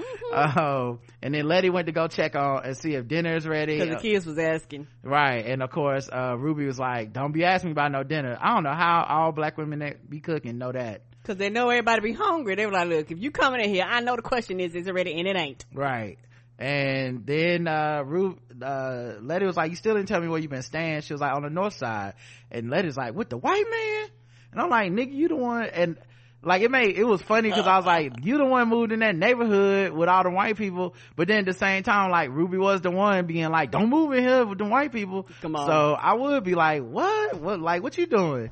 And she, of course, flipped it back on her. Was like, um, what about you? I mean, uh, you got a boyfriend that's not paying rent. Atticus got to be the only nigga in town without a job. Mm-hmm. And I'm like, this girl Ruby, will she judge every nigga by having a job? okay right she was like she was she was like them dick payments don't equal real money my nigga mm-hmm. but i'm just saying like she she loves shitting on a black person for not having a job i'm like i know you on black twitter like she would be the shit on black twitter. she, come on she she would be one of them with the high number accounts. She'd be a problematic fave on black mm-hmm. twitter mm-hmm. talking about anti-capitalism and you broke niggas at the yeah, same time. She'd be one of the people everybody follow but they mute and they only unmute when some shit happen because they know she gonna have something to say. Right. And uh she in in uh i guess 1950s black woman slang uh leti said uh tic be slanging that dick though. Because she was like oh he's a big help around the house. And then they both exchanged a look like oh he be slanging that dick. He be hitting the bottom. And then ruby ruby asked about them not going to st louis. She's like y'all was gonna go to st louis? What happened with that? And that's when i started being like I wonder if this is Ruby prying because Ruby know they lying about shit still because she was like and this ominous music played a little bit in the background and she was like you know it's just uh leti goes oh, it's just he gotta handle some family business. She was like oh, okay some family business and then she dropped it. But i think ruby noticed like that's still a lie. You could have this is a moment you could have let me in on everything that's happening with all this magical shit. And you didn't yeah and and the more this happens i think the more offended and angrier she's going to get uh till she they may end up just telling her the truth and by the end she's going to be like i don't care anymore because I, I, y'all not telling me something i don't know anymore. I really do think they might be setting ruby up as a villain. I like i said i don't know for sure. Obviously i haven't read the book da da da da. But there's something about her story arc that feels very much like the even if she's not a villain like sh- they she'll be on the wrong side for a while. Because they are giving her reason and she's just ambitious enough and just bougie enough to kind of be like the nigga that's against you. You yes. know what i mean? Like i'll get the power myself fuck y'all then you know? So i don't know man. Um so then um she uh she oh also mm-hmm. you know maybe not now, but eventually, um, Leti might piece together that she's not answering her questions, you know, cause she's asking Leti questions and Leti, I mean, Leti's asking Ruby questions and Leti is realizing that she's not really quote unquote straightforward. But neither one of them are. That's true too. They both so, doing so, that thing where they talking around each other and they notice it. Right. So I could, yes. So I'm about to say Leti eventually I think is going to be suspicious because she, you know, she's like, I, asked you. You're not really answering. But here's the thing though, Karen. it's gonna be harder for leti to put it together Oh, yeah, yeah, yeah. it is for yeah, Ruby. She's gonna put it together too late. yeah ruby knows Yes. probably like Yes. they didn't show us what christina told us but ruby knows some shit is up and that leti and tic are in it Mm-hmm. and won't tell her Correct. um and now the other question comes this we might be at a point where they shouldn't tell her depending on whose side she on. Come on. because whatever christina's promised her might be some hey you should go ahead and backstab these niggas. Because i'm promising you blank and blank and your family don't even fucking know how the books work. So anyway um she then asked leti to try the sauce and the sauce apparently got garlic in it and upsets leti's stomach. And she's like uh you all right basically? And i don't know if this is some old wives tale shit but i guess maybe garlic upsets people that that are newly pregnant your your, your uh, senses heightened. Like all of us, Oh. all of you're finding all of a sudden something that you love can make your t- your stomach turn. All of a sudden, certain smells, you know, could just Mm-hmm. turn your stomach sideways. You know, so yeah, she was like, mm no, because the thing is, you don't know what the baby gonna like, what the baby not gonna like, and a lot of you know, unless you and I just noticed from talking to other pregnant women, Yeah. it was like, girl, I used to love me so such and such, but I, psh, you better get that shit out of my face now. what's interesting is that uh ruby was ruby even was like unless you pregnant or something like like she kind of hinted towards Right, it cause I, cause I know he been digging you down. I wonder if she had a dream about fish last night. You was dreaming about your ancestors. Come on. she was dreaming about fish. Mm-hmm. I had a dream at a fish fry, girl. so then that's when uh to get some some air some fresh air uh, and not throw up on everything leti leaves the room goes into hippolyta hippolyta's room and opens up a window to breathe and that's when she notices the orreries in that room. The thing they've been looking for. And Hip- hippolyta just took it out their house and it's sitting in hippolyta's house. And so miss back to um to st louis miss oberta shows tic the photo album of his cousin and uh tic and then, and then she gets a phone call. And then tic sees that his cousin ethel or mom's cousin ethel has the same birthmark on her arm as he has on his back and he goes to a mirror and unbuttons his shirt and looks at his back and that's when miss ethel come back in with baby this the phone is for you I know she is like shirt off. She looking like the fuck you doing in here, right boy?" right like why are you sitting in here with no fucking shirt on um You said you need to tell me something, right she's like the phone is for you uh and he was looking like oh my bad or whatever and uh then he he he answered the phone it's leti. And leti tells him like hey um uh hippolyta's had the fucking orrery the whole time. It's sitting in her room.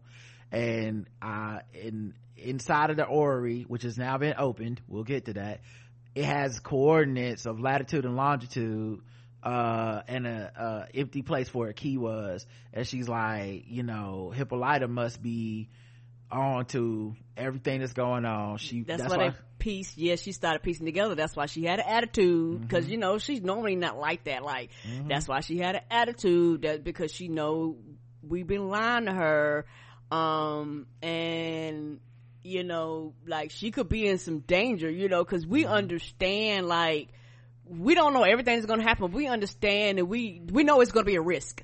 You know, she's walking in there not knowing the risk that she's taking by go, particularly even going alone too. And meanwhile, um, while she's saying all this, Ruby is in the doorway, kind of eavesdropping, hearing Leti on the phone telling Tic this, knowing like, okay, so now she knows the orrery is in there, and she knows that Hippolyta went to the thing, which means, does that mean Christina knows? She knows now. Like she gonna go tell Christina, man. Whew, to see black people doing all this to each other in the name of power. Meanwhile, in the background in the uh, house in St. Louis, Miss Alberta is cleaning the table off, you know, making room for uh, that shirtless tic. Come on.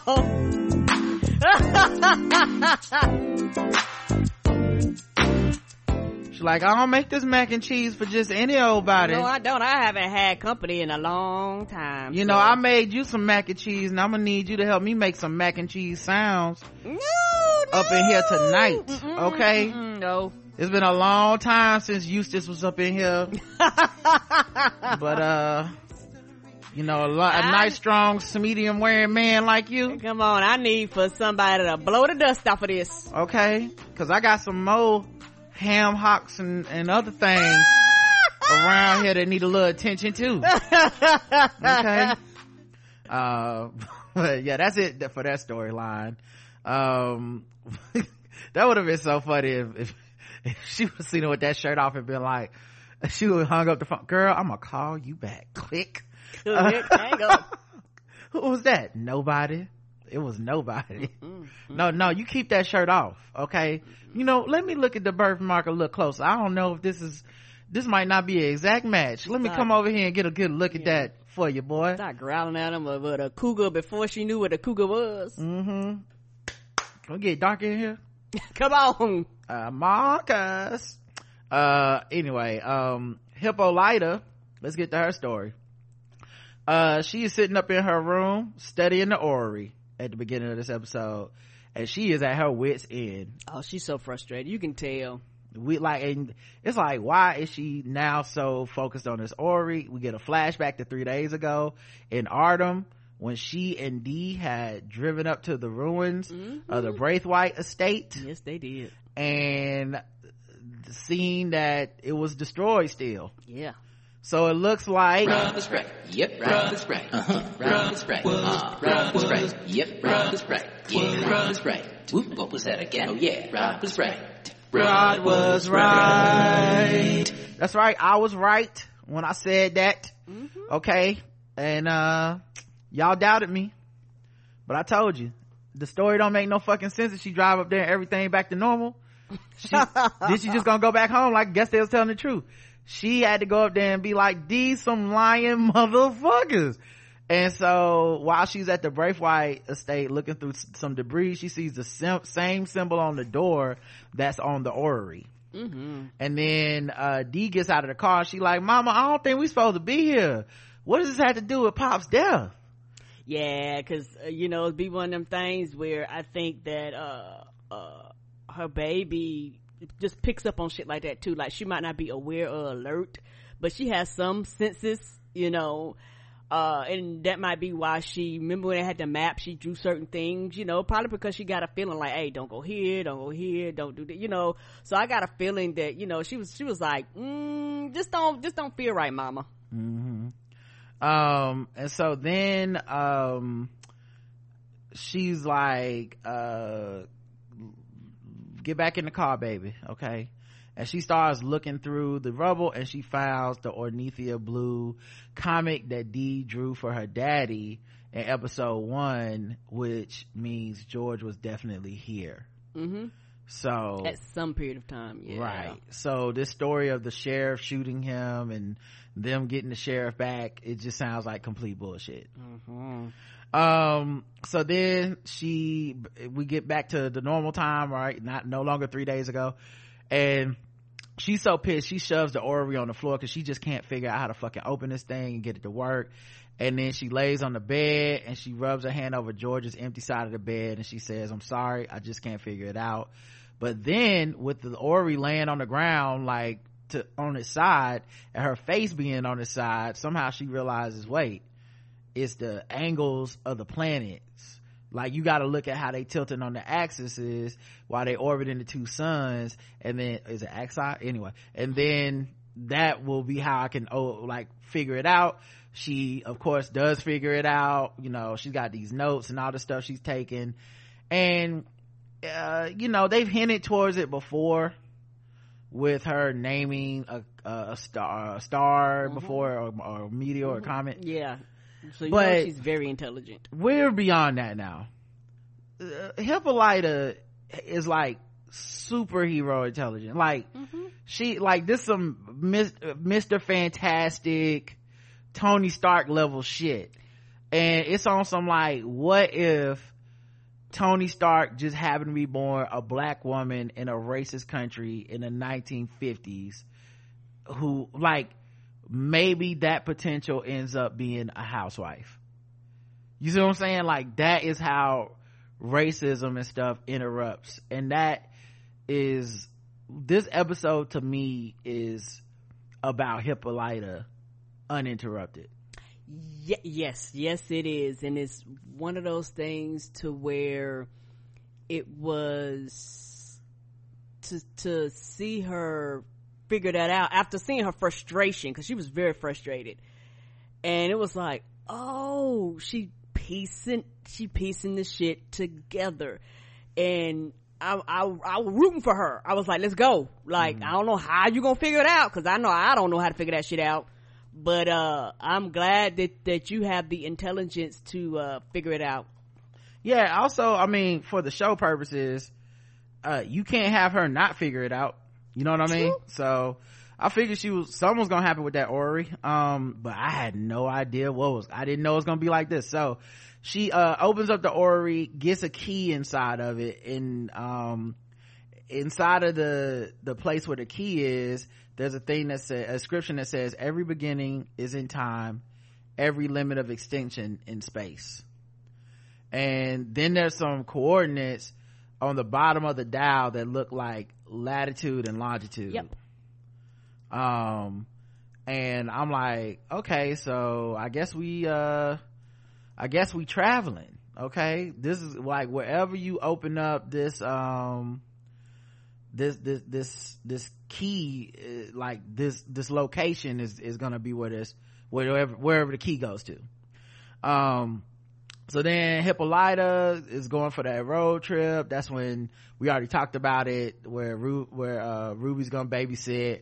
Uh, Leti and Tic come over. We don't have to really repeat that, you know. Uh, and then um, she ends up being getting in on the road. She got a map with the coordinates on them, and she's just vibing.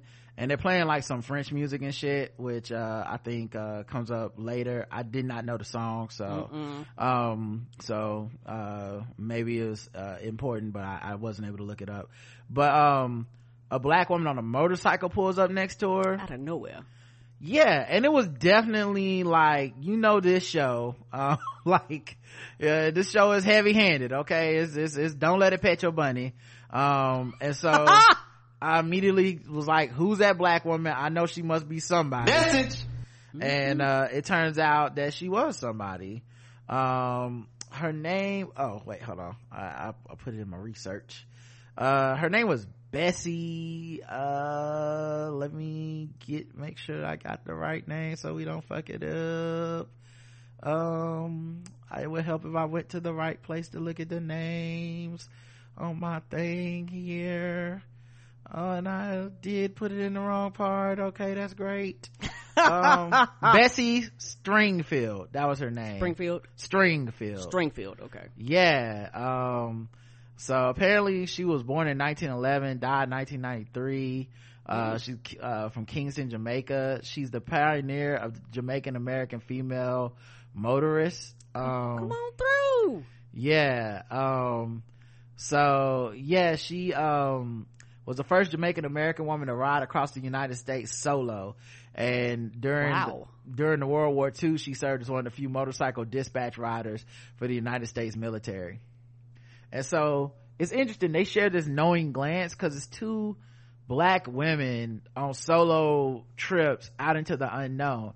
And this is such a big deal because if- when we first met hippolyta hippolyta she wanted to go with george on one of these runs and he basically said he no and then he called her on the road and said he'd take her on the next one after everything that experienced at Ardham. But it was, it was just, it just, it just was kind of interesting to see like, cause this is a dangerous time and this is a black woman by herself on the road and that, and this world is fraught with danger and we know it's even more dangerous than just the racism because of all the magic and stuff. But there was a shared pioneering spirit that these women had when they rode up on each other and waved. It is. Y'all, y'all's okay? Oh yeah, they just you know they just get irritated sometimes. It's, it's fine. Um, but yeah, I just thought it was I thought it was um a cool. And, and it was a unique bond, you know, because like I said, she literally popped up out of nowhere. I was like, "What is happening here?" And it was like, "Oh, you on your way to going somewhere too, girl? Me too." right. Um, and so then she reaches in uh bessie stringfield drives down the road and then hippolyta reaches in her bag to get some lunch and turns out dee did put one of the comic books in her lunch pail hmm You know how kids is. She she she was hurt, like you know, because it was more of these way of protesting because Daddy wasn't there. Because you know she loves going through that process with her father. So, but she was like, "I'm not gonna let you go alone. You know, you I'm still gonna give you something, Mama. But you know, I just don't have the energy to do it without Daddy." well it makes me wonder if she just wanted to go with her I think she if did. um she was hurt and upset that um she was going somewhere by herself because you know she lost her father when he went on the road Mm-hmm. Right. it has to be extremely traumatic for her mother to now be going on the road because what if something happens to my mama Correct. you know what i mean like so because she don't know what's she don't know about all this other shit either Mm-mm. um so i can see that too but yeah so then um she gets to mayfield uh i believe it's either kentucky or indiana matter of fact i, I should have looked that up because i know um they said that there was a observatory um um let me see if it's indiana or kentucky. I don't know which one but uh there was an observatory that they brought up in episode five in the lounge. Uh they were talking in lancaster's office and this is when ruby overheard it. And it was basically like tell the local police in uh indiana or whatever that we're um you know we're happy that they're watching the uh the observatory Yeah, chat room saying it's Kansas. Kansas. Okay, thank you, Kansas. My bad. She's like, you know, thank you for watching the uh, observatory, and um, they're like, okay, we're gonna watch it for you or whatever. And so we know that that's an important part of the lounge, and we also know of the um, I'm sorry, of the cope thing, and we also know that um, that same uh lodge is after the orrery so that means they're you know they were gonna be the ones to try to get the key and then go to this observatory they just didn't know where it was. they just didn't know where the key was so Oh, and uh, uh, not. I'm gonna go back a little bit. The thing is with Hippolyta, uh, I think because of her, because she seeks knowledge like that, and the way the Ori almost it didn't sing to her, but it was like it it, it- brought her in that room. So it was something in it that was drawing drawing her to it. Like, oh, I know you're gonna be able to figure me out. Like it was just something in it that had a connection with her spirit to where she was like, oh, I got. It was like she couldn't leave it there. Like that feeling was so heavy that she was like, I I have to take this with me. but yeah you make that's an excellent point karen um so then um she gets into this this this observatory and she uh goes inside and it's abandoned even though we know the cops are supposed to be keeping an eye on it for quote unquote vandals um And this shit is out literally out in the middle of nowhere. she puts a key into the machine and this apparatus starts like it's gonna turn on and then it's a weird looking apparatus but this is when i really really started loving this episode. Because up until this point it was straight but nothing you know it was like nothing really like trippy had happened in my opinion. But this fucking machine looked like something from what the 1950s thought was sci-fi.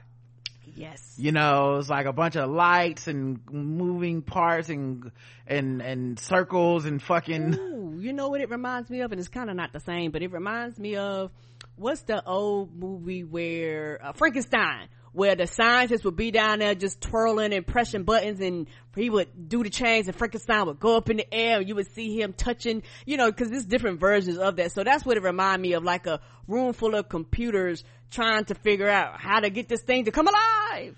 it's like the first time you watch uh the it's like if you try to watch the first and my first you know is is like the fourth. It's uh star wars a new hope. Let's just go with that. It's like when you try to watch star wars a new hope today Yeah. and you look at darth vader's suit with the buttons and shit and you're like that is What clearly was this? not from uh the future. Like that is No. that is not from a spacefaring society that will put a telephone on a man's chest. That's a rotary phone would never be on a man's chest but back in the day that's what that meant. It was boop boop boop bleep bleep. Oh this motherfucker right here from the future right? Mm-hmm. So it looked like that type of 1950s sci-fi stuff. But like i said i love that stylistic choice. So she goes into there she puts the key in it doesn't it revs up but it don't really work. It's like oh it don't work. And so then she sees there's three clocks that are next to the glowing rings and she's like she just go gets her notebook and goes a full beautiful mind on this shit. Like you can see the numbers in the air. It like that Issa Rae gif on Twitter where she calculating shit. Like you could just see the numbers floating through the air all these equations and stuff she was putting together. They was glowing. It looked like uh black twitter trying to figure out where Shaun King put that money. It was so she like mm-hmm, let me see. Mm-hmm, carry the one. This nigga ain't filed on taxes. Um so then so then uh she uh she, she's like, like "Ma- uh, Mr. Fantastic. I think yeah, that's the smart one. Hold on. Mhm, Yes, that like is- Mr. Fantastic. Okay, I was about to say, did I fuck his name up? Yeah mass rotation velocity and radius the length of time it takes for each planet to travel around two suns and all this stuff she was figuring out at 445 446 and all this shit and then she starts operating the machine putting all these buttons and all this stuff and the machine finally starts to warm up and turn on and that's when you hear some people coming in and it's the goddamn cops It's the police. now this is funny because this woman is brilliant. This is mm-hmm. one of the smartest. This is the smartest person on the show by far. This this woman heard the cops come in and hid behind the machine, and I'm like, Got like, scared. like a kid playing hide and seek. Yes, like she is black. They, were obviously gonna find her. Like Yes. it, it ain't got nothing to do with her being black. I'm saying she's so smart. She, you would think she would have found like a better hiding place. She was just like, I'm gonna just move real still and they won't be able to see me. It's like, no, no, they immediately Maybe I blend into the background. Right. They immediately caught her. They're like, ma'am, ma'am. Ma'am, all we did was go around the table, ma'am. Right. Ma'am. And you know how they always got to disrespect our grown-ups and call them kids. So it's like, gal, what are you doing in here? Huh? and then, uh, they're like, uh, and how'd you turn this machine on? Um, and when they were coming in, you know they were henchmen because one of them was like, Captain Lancaster, thanks y'all for keeping an eye on this observatory. So, Mm-hmm, mm-hmm. they, they, they part of that, that, That- that, that large cult shit. Yeah, they probably keep them on rotation, and she probably happened to show up at a time where they were either change, changing shifts or they went into town to, to eat or something. And so then the cops start questioning her and they, they, they hear somebody coming in. They're like, you hear that? Larry, is it you? And it's not Larry. It's Tic. Mm-hmm. And Tic comes in the door. Motherfuck the police. He is punching cops. this man, this Everybody get these hands. 1950s man came in there punching cops in the motherfucking face to save his aunt. Okay. I'm gonna get to her. all right shout out to the violence and the abuse he experienced as a child because it led him to be not uh these we are not his ancestors hands okay because this man came in and was like i'm punching everybody cops is getting it too not explaining shit Mm, for what? so he punched them cops and then hippolyta wrestled with a cop and the cop accidentally shot the fucking expensive ass machine they supposed to be guarding Right, defeating the whole purpose. Yeah, Tic Tic came in there, turned down for what? Right. And then she hit, she hit, he hit her with the butt of her, his gun after he shot the machine and knocked her onto the machine. And then Tic starts fighting the other cop and then he knocks the gun out of the, the cop's hand that has a gun. Hippolyta picks the gun up, aims at the cops. Meanwhile, like, oh lord, she she gonna shoot the wrong person. meanwhile, a fucking portal opens up in the back, but the portal, probably because of the gunshot, is not steady. So like the portal is literally like every two seconds flashing a different location. Just Right, poof, and everybody looking poof. like the hell is happening here? Right. I do love that in the middle of the fight, everyone took a second to be like, the fuck? Yes, the what is happening? The, the the room is the the wallpaper keep changing every two seconds. I don't understand. So then, uh, Tic knocks one of the cops out and throws his ass in the portal. and Hippolyta, He's like, I don't know where you're going, but you got to get the hell up out of here. and Hi- Hippolyta shoots the other cop, killing him, and he falls down. And then, uh, Tic takes the gun from her, and, you know, after she, cause she's like, you know, Hippolyta caught a body. I'm like, these ancestors, this is what I'm talking about, Come okay? Uh, she caught a body. They just killing cops now. We throwing them in portals. We doing, we, we do it big over here. And I was thinking, okay, now he's gonna have to have a fucking conversation with her. Like he he gonna have to fully bring her in, cause Not so fast, Karen. But that's what I was thinking at the time. hmm because before they can have a conversation, what happens? all of a sudden, you look and she starts lifting off her feet. And, and, and you know what? Um, I'm gonna go back a little bit before I say this. When she was in there fucking with that machine, but like I said, because I watched so much shit at that period of time, I was like, she gonna fuck around and she gonna open up something. Like at that period of time, I was like, it, it's more to this. I didn't know what was gonna happen. I, and I thought that, that, that maybe the, that, uh, Porter would have happened with her and about herself or some shit like that. But yeah, uh, they was, uh, looking at each other almost relieved. And all of a sudden, the wallpaper was like, you know what? Come on in here with me. And she floated off her feet and was like, poof. I was It- like, oh. it sucked shit. her in and then briefly right after that we see tic lunge after her to try to grab her Mm-hmm. but because this thing is changing location so fast it's no way he could know where she went or know to follow her and so she arrives in the infinity of space by herself Mm-hmm. just this vast openness of space and her just in the middle of it in the stars and the, it, it was beautiful um Mm-hmm. and uh she ends up arriving on a foreign planet all alone Mm-hmm. nothing but a weird shaped tower in the background They gave some coordinates. I guess it's somewhere in space. Um, apparently. now see this is what's interesting um the coordinates were these big ass long numbers and uh i think it wasn't just a coordinates in space it part of it was time and part of it was a location Okay. Okay. Um, okay. That makes sense. so uh because i don't think it was as cut and dry as uh she just you know time traveled or just location traveled it was it was it was bigger than that um and so we'll get to more of that but uh there's nothing but this weird shaped tower in the background and a barren desert of dirt and crystals it looked like a foreign uh planet like it didn't look like anything on earth. And two giant glowing humanoid type beings roll up on her in full like like armor. It looked like almost like like sentinels from the x-men. Yes, that's what I was thinking. yeah so they roll up on her a flash of white goes out and then sh- she wakes up naked in a futuristic room laying on a table nipples harder than the math she used to figure out where the portals I was cold in where the portals go. Um uh, if you on this show you get naked okay?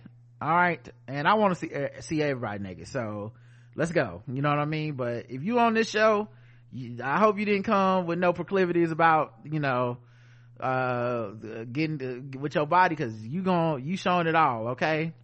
And i wants to see it uh but nah it, it's an all white room with funky architecture. It's like space. Shit is glowing in the like you know like it's just the future. Like the whole room could have said the future. And that's why i say this is more about a vibe because it was like there's books and stuff around it uh but afrofuturism is this big wave. Um it's existed before but you know it's starting to get more and more gain more popularity and stuff. And like i think when people think of sci-fi or or whatever like they think like and everything has to be like functional. And i'm like nah like a lot of stuff is just cool. You know when you look at these like afrofuturistic uh like some of the um some like they have festivals around the idea of afrofuturism. And you look at the people's funky hairstyles and their Yes. fashions and all this stuff. Just wherever your mind can take you, you can do it. right. And so you know uh it was some of this stuff i think was just stylistic but it was cool as shit. It just looked cool.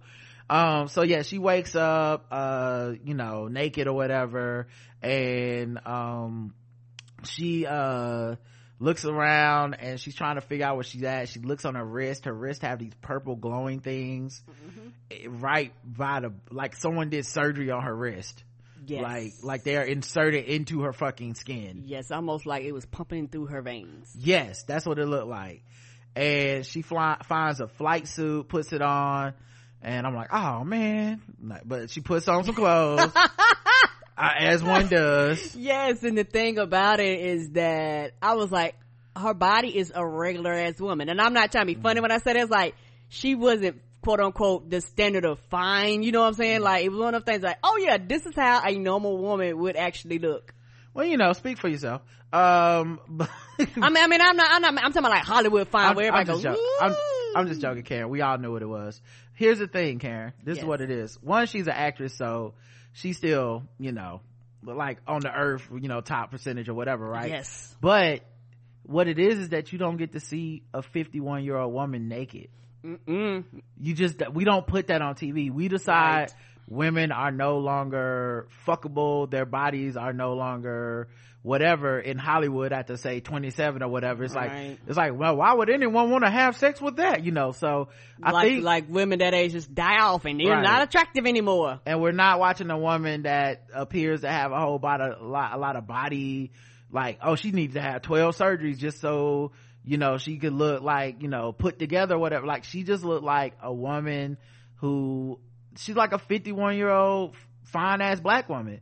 And for, it's, it's weird, but in these moments, that's revolutionary considering how much we put that down and how much Right. that is like just being a regular 51 year old woman of any type is already seen as like ew um but we just never seen that before that's all it was um so um and and like i said you know i didn't i didn't see that coming. And it wasn't really supposed to be like it wasn't anything sexual about it. No, like wasn't. to be like i make these jokes on the show but obviously you know um it wasn't anything like this wasn't like a sex scene. This is just like this is a 51 year old naked woman okay?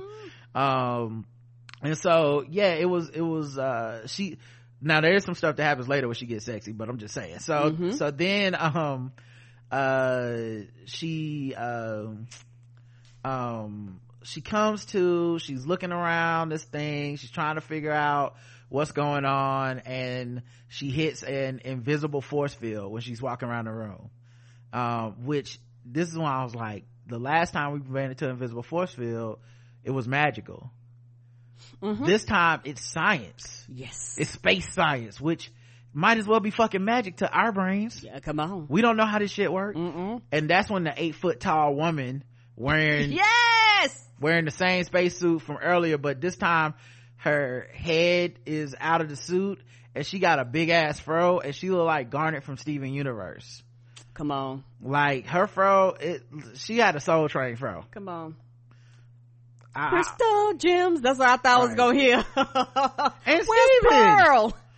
Uh i was like uh i, I was I, honestly uh I, I was like is this a planet of solange aliens okay the solange do the fashions for these aliens because they felt very solange-ish okay And I was here for it. Like the, the hair, I was like, oh, we going all in. Let's go. right so i was like what kind of uh alien is this um and um what is going on in the future? Because you know hippolyta's from 1950 and this woman had the natural that went all the way around her head. Like a helmet. like a like a afro helmet. And um she's like um uh and then i had to look up in the um cast list character list when i was looking up info for the show. Because i don't think they ever say her name. Um but the character's name is Serafina or Beyond Se and Se is C comma E S T like the French word like c'est la vie. So it's Beyonce. But c'est la vie means uh it is what it is. And said means it is. So beyond what is i guess maybe. Or beyond uh, beyond i something like that. And so um she's like hippolyta's like i got questions okay where am i what are these things in my arm Asking all the questions, which makes you know sense. who are you what are you and the the the, uh, the Seraphina just goes i am and she goes uh, you can't keep me here and it's like you're not in a prison Yeah, you, you ain't in the prison. but then she closes the door and leaves She look like, you ain't locked up. I hope you know this. but but she can't open the door Mm-mm.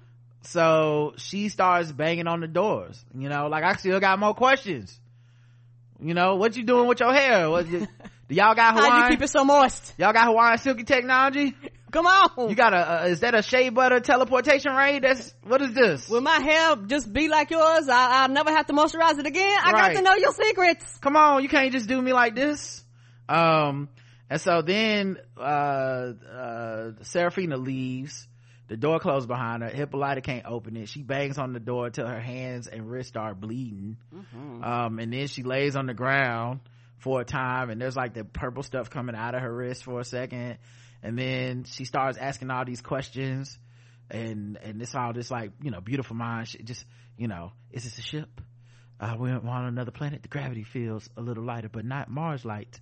And but and I, I and it's one of those things where you you kind of see this all the time but it's it it was beautiful to see a black woman sit in the room confused and ask all these scientific questions that you see white people get abducted trapped in the room and they do this too. They sitting there and they're walking around they're trying to figure shit out and like I've never seen anything where we're actually locked in the room, particularly even even a black woman locked in the room, and particularly asking like these same questions, trying to figure it out, having her mind tick, being challenged.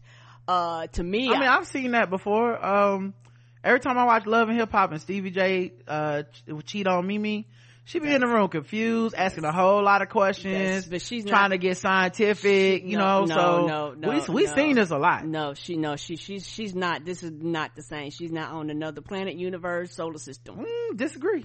She be on another universe. You, you never watched Love and Hip Hop, so you don't know. I have. Okay, well, I'm just saying.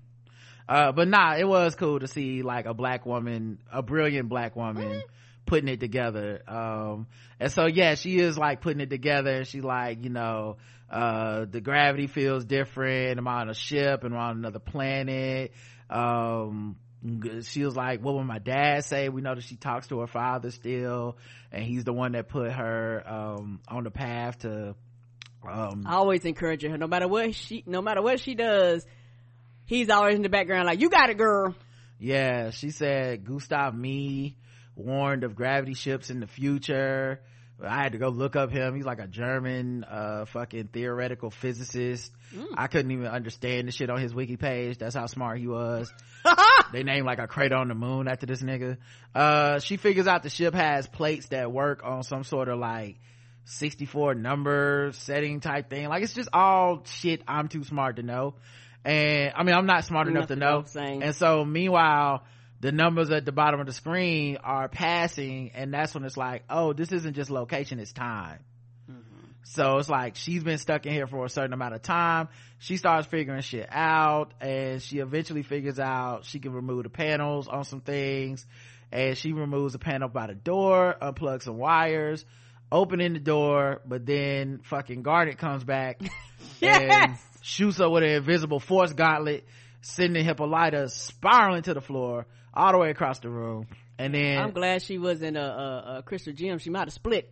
She might have Right. cracked her gym. and then she grabs she grabs a weapon hippolyta grabs a weapon to like charge her and then uh, uh seraphina uses her gauntlet to then hold her in place with an invisible force field and she's like um hippolyta's like let me go and the woman was like you are not in the prison where do you want to be name yourself and hippolyta at this point has been in there so long by herself.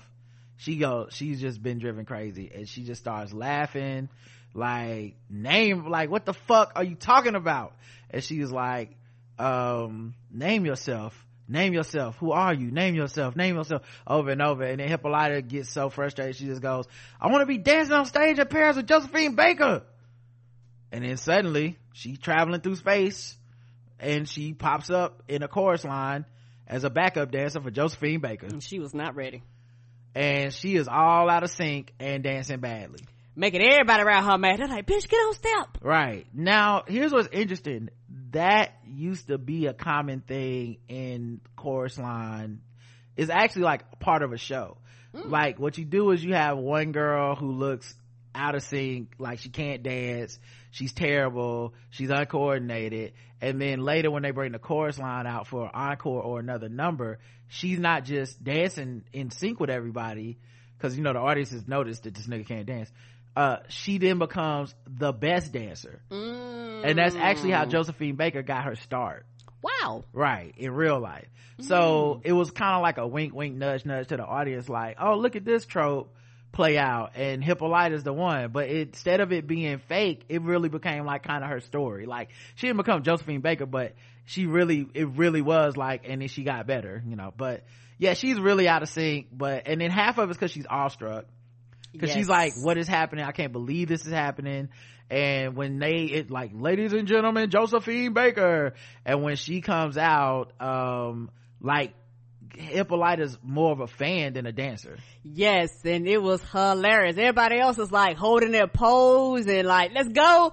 And Hippolyta like, me looking at Beyonce, oh my gosh, it's Right. Beyonce. Beyonce, she looked like, um, me trying to do them TikTok dances. Like that's, Come on. uh, and then Josephine was out there twerking and shit. She was basically Josephine the Stallion. Like, Come on. she was out there josephine b josie b she was out there uh just uh, that was the only thing the audience that they could have changed about this episode because they went with stylistic choices for the for some of the music but i feel like they missed a chance to play like WAP right here okay like this could have been you know what i mean? Like this could have been another hip-hop moment like josephine baker but new with current music underneath it. Yeah, and it's also one of those things where for Hippolyta, you know, she didn't expect to be on stage, so the whole transition was like, what's what's happening, like what's going on, and shit like that. So then, um, she dances terribly and then she fucks up the last part of the number uh, because everybody, uh, takes off their tops to show their titties. And, which is also funny to me because I'm just like, man, before porn, this is, this was their porn. This was their stripping. Yes, it was. Those men had to hold those memories in their mind, go home and jack off. Um, but then, um, she doesn't take her top off. Everybody else does. And then when they get backstage, the French dancers are like, stupid Americans. And oh, they was hot. yeah did just enough american girls coming here and all this shit and they just freaking the fuck out on her and then uh josephine baker comes up to her and is like nice to her she's like this isn't america you gotta loosen up and then she shows let me show you the dance number one more time but you can't be out there bullshitting tomorrow and then she's like okay you know she shows her and then she goes into her her um uh quarters for dressing room and closes the door and uh hippolyta was so in a trance it's like she thought she was going in there too Right? no, ma'am. uh, and- but we cut back to a montage and we see Hippolyta got the fucking, uh, Cleopatra Patty LaBelle wig. Come on. She, all you need to, what is that, uh, the Moulin Rouge? That's all you need that's to what play. they played. That's what they played. They played the Moulin Rouge. Ah. And then there's a hit my soul. montage. There's a montage to the Moulin Rouge and they showing her dancing. They and now all the, all the backup dancers like, yeah, girl, get it. Um, and then we see her, uh, Josephine Baker making out with a woman because the thing that, um, the thing is that Josephine Baker, in addition to being this, uh, black woman who, uh, found free, more, like many entertainers found way, way more freedom in France than America because of the racism. Correct. Um, but in addition to that, she was bisexual. Uh, at least that's the, you know, that's, uh, what, what people say. And so there was more of a atmosphere where she could be freer there. Um, and so we see her like making out with a woman a couple times. Um, and, uh, I think Hippolyta did a bump of cocaine at one point. She did. Um, she was having a good time. Mm-hmm. Uh, Frida Kahlo was there, who's this artist, um, that many people know is the artist with the, the real strong unibrow, uh, feminist icon. Um, and she gave a toast. Nights like this, uh, she, what did she say? No, she said, um, what she said? Oh, here's to the girls like us who know when to create and when to destroy. Salute. And then everybody was toasting. And it's a very like queer experience in the back. Like the, the like the men look like they were queer, like they were gay. The the women look like you know the women was hooking up with each other, all this stuff. It wa- it just seemed like a more freer sexually and obviously drugs and fun and shit too atmosphere than anything Hippolyta had experienced in America. Yes, and you could tell that she was freer. Like, like you could tell she was like, oh, okay. Like, I don't have to be, cause initially she was very uptight and tense. Like, I don't belong here. What is happening here? I, very prudish. Um, and so and you don't have to worry about the judgment and it, you didn't have to worry about some white people coming in ruining shit. Um, so it was just cool, man. And so they were having such a good time back there. And, um, Josephine comes over and asks for uh, a light for a cigarette and hippolyta hands her a candle to light it. And then hippolyta notices like something's off. Like you look you look like something's wrong tonight. And she was like uh, josephine baker's like nights like this i burn so bright i feel like a star and hippolyta's like you are a star. And she's like no sherry not like a movie star. Anyone could be that. Me i feel like the stars in the black of space magnificent ancient and already extinguished. I was like god damn. And she was like most of the girls never notice when i get like this you know just to, where to look. You found that same thing yourself haven't you? And hippolyta and so what i think she's saying is like that the she's she's feeling melancholy right now. And it's that thing where um she's feeling like you know tired like my time's already expired like i'm old and all this shit. And um hippolyta is like uh, being here in france only shines a light on that old dead feeling. And uh, josephine's like they don't call it the city of lights for nothing. Um and uh she's go um hippolyta goes now that i'm tasting it freedom like i've never known before i see what i was robbed of back there. All those years i thought i had everything i ever wanted only to come here and discover. All that i ever was was exactly the kind the exact kind of negro white folks wanted me to be. I feel like they just found a smart way to lynch me without me noticing the news yeah and that was very deep and I might be going deeper with this comment, but the way her and Josephine looked at each other, it wouldn't surprise me if they had slept together at some period of time while she was there. Yeah, it did feel like a lot of the montage, it like they never fully went there, and I do think this is a show that typically does go there. I don't think they do a whole lot of we just gonna beat around the bush. I think if, yeah. if, I really do feel like if she was sleeping with women and stuff, they might have even just shown her in bed in that montage a couple times because I don't think the show was afraid of that. Mm-mm. But um, it was something about the intimacy because yes. there was like not just with josephine but there were other women where she like touched a woman's cheek when she would walk up to her there was a man who like i said he looked like he probably was gay who was the bartender but then she like leaned in and kind of like flirtatiously looked at him and stuff it just felt like she was more open and free and not judged you know what i mean and, yes. and safe and felt safe like right.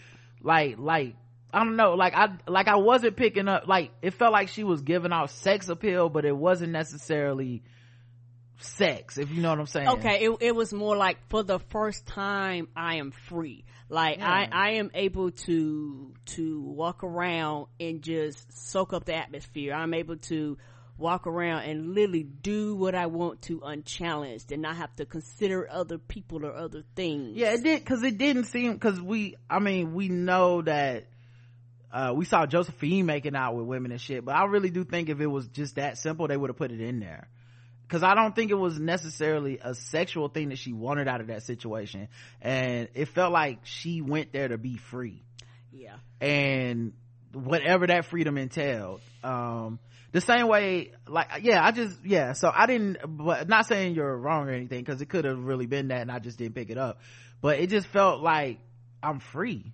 Yeah, and also, you could tell that you was like, oh, she's literally getting in quote unquote touch with herself, like mm-hmm. going, okay, this is the real me, like, because Hippolyta snorting cocaine is not the Hippolyta before. Hippolyta moving around and dancing and, you know, her outfits is all like she's be, quote unquote became a completely different person, but her, uh, uh, her bars at the end was like, I realized something, like, this shit right here was stolen from me. Like, I could have been so much more. Yeah, it's almost that thing where you see your potential and you go, fuck, this is what I was not allowed to have. Like, I almost was better off not experiencing this. And every moment I experience this makes me look back at my old self like, what the fuck, you know? And why? Um, and then Josephine goes, doesn't it just make you angry? And then she goes, furious. Sometimes I just, I want to kill white folks. And it's not just them. I hate me. Hate me for letting them make me feel small. And I hate, and then, uh, Josephine goes, who else do you hate? So, uh, and then she didn't finish that. And she said, so Miss Hippolyta, what are you going to do with all that anger? And then when she goes, I am Hippolyta. and then she's transported out of there to africa Yes, and that right there, this whole episode had me. I was over there in my own little world, almost in like tears at certain times, just to see.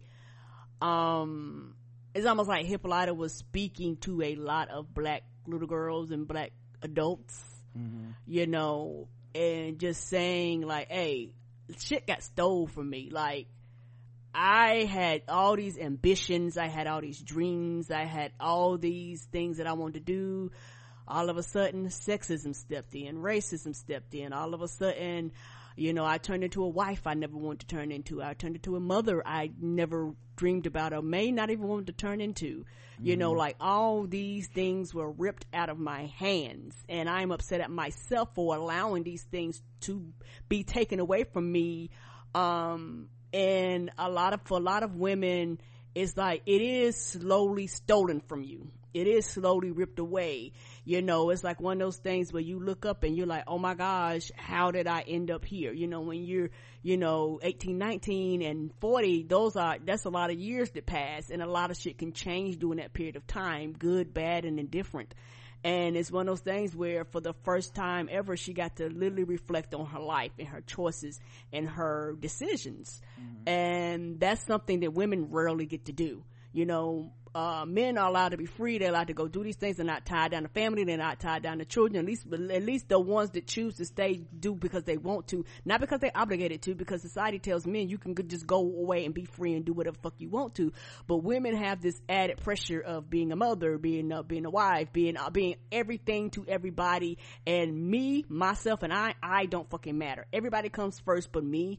And so I think this was one of the first times in her life where she was like, "Oh no, no, no, no! I can put me first. I can go fuck them kids, fuck that man. I could put me first. And oh my gosh, this is what my life would be if I literally centered it around myself. But for women, it's considered selfish to put your life first. It's considered selfish to not want to be married not want to attach yourself to a man, not, not, not want to do these things, you know, uh, to, to become doctor, you know, cause back then to become a doctor, a lawyer, a astronaut, a scientist was frowned upon because all of a sudden it's like, it wasn't the, it wasn't frowned upon you couldn't do it yeah, you literally, a woman could not do those things Right. You literally couldn't do it no matter if you were qualified for it or not. You weren't accepted to the schools. You just, no. So her thing was like, oh my gosh, for the first time ever, I'm realizing that these things were stolen from me and I didn't realize it. And then I did, you know, it's one of those things where I allowed it to. Like I'm mad at me for allowing it to happen to me and not retaking control of my life like I should have many years ago.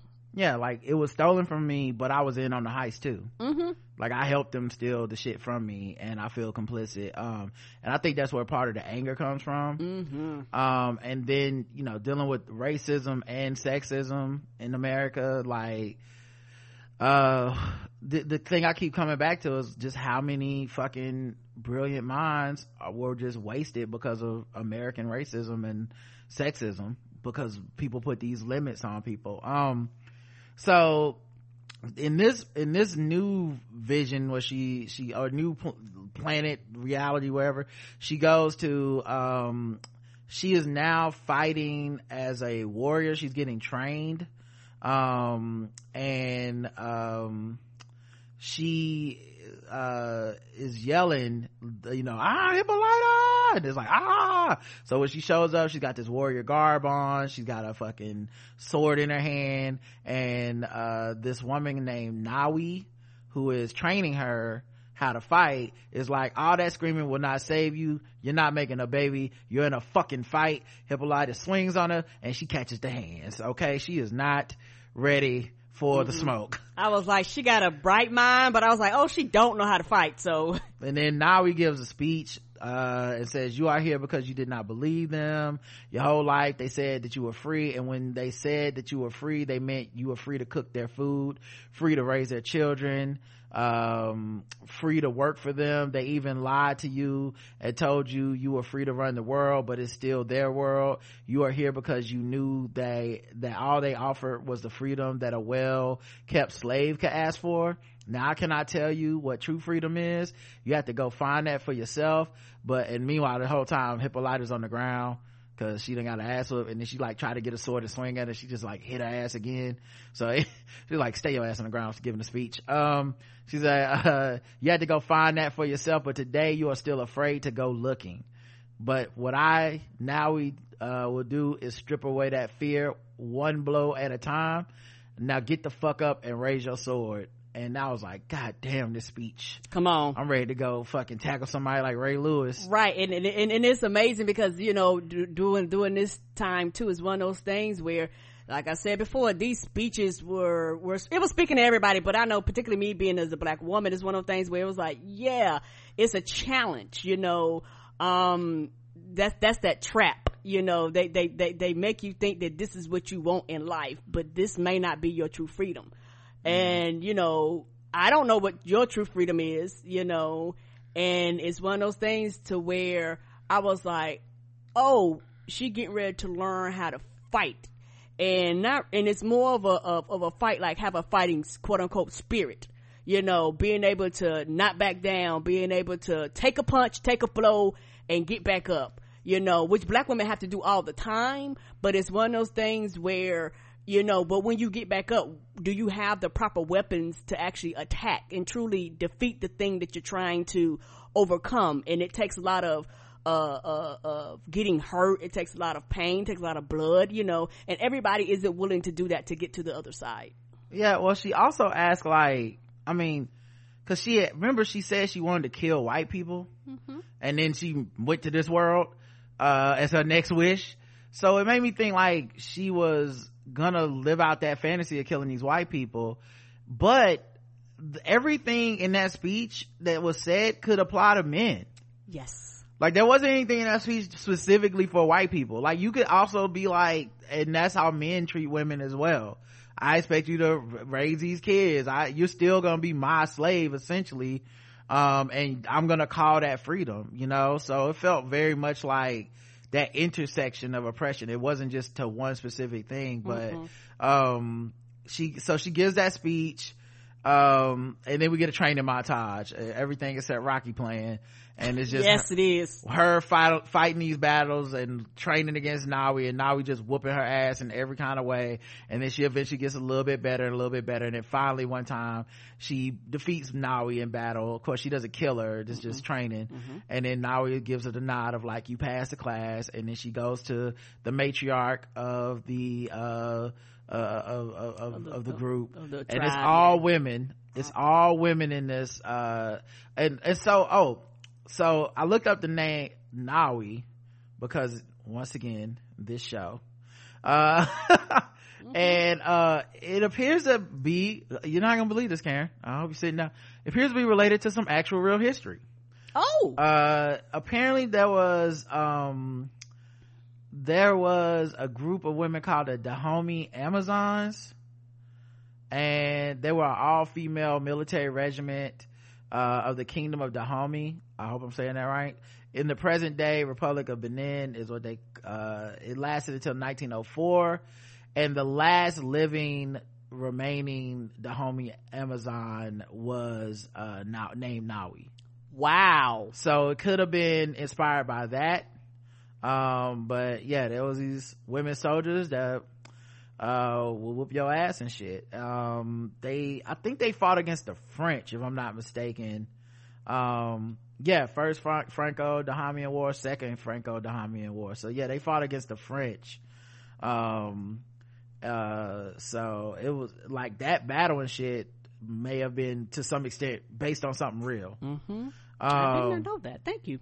Yeah yeah. She uh she died over the age at over the age of a hundred.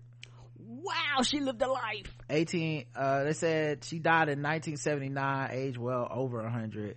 Um, so yeah, she, uh, it's, that's crazy. Um, she claimed that fought the French in 1892. Holy shit.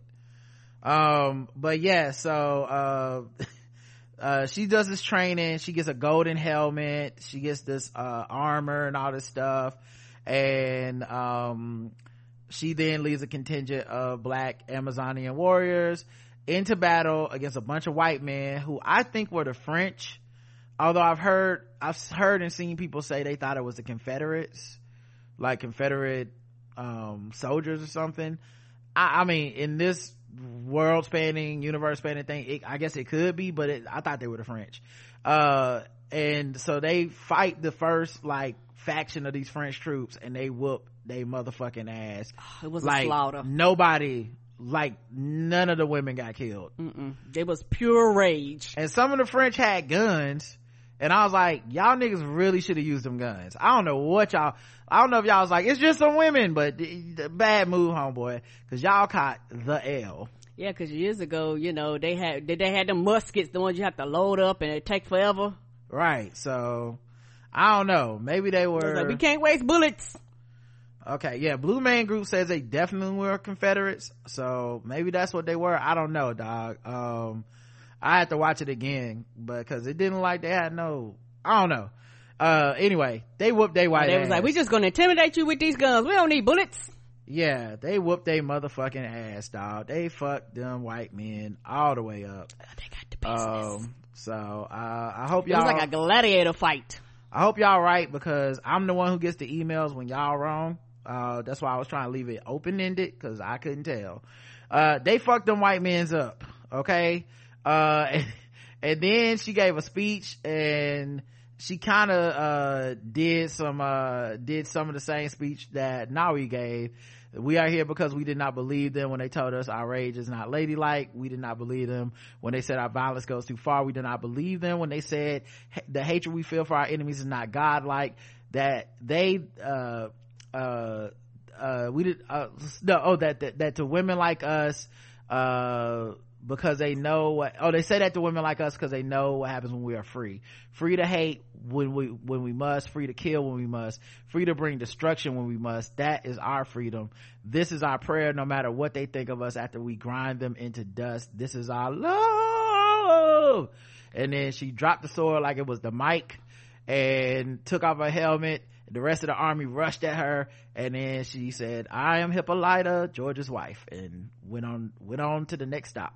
Yes, and before we move on, uh, something that I I loved about this scene was the fact that it was so violent, and it was so bloody, and Hippolyta was fucking people up, like chopping heads off, kicking them, and She was looking sweet, okay, and you know I love me some fight choreography was that isn't just 98 pound, pound people fighting each other. No offense to my 98 pound people, but y'all overrepresented. I love me. Uh, watch, um, what's my show? Um, oh my God, why am I drawing a blank? This is one of the best shows of all time. It came on AMC. Mm-hmm. Uh, it was karate fighting, kung fu. into the Badlands. Into the Badlands. Y'all watch Into the Badlands. It's on Netflix. Everybody watch it for excellent, like every kind of body can whoop your ass if you know what you're doing type of chor- fight choreography. Everyone could get in on it. So yeah, it was dope seeing these black women do it. But once again, same way you were like, man, we're not used to seeing a 51 year old naked black woman, blah, blah, blah. We're not used to seeing a 51 year old black woman whoop people ass and cut their heads off with swords. Yes, and, I, you know, and it was one of those things where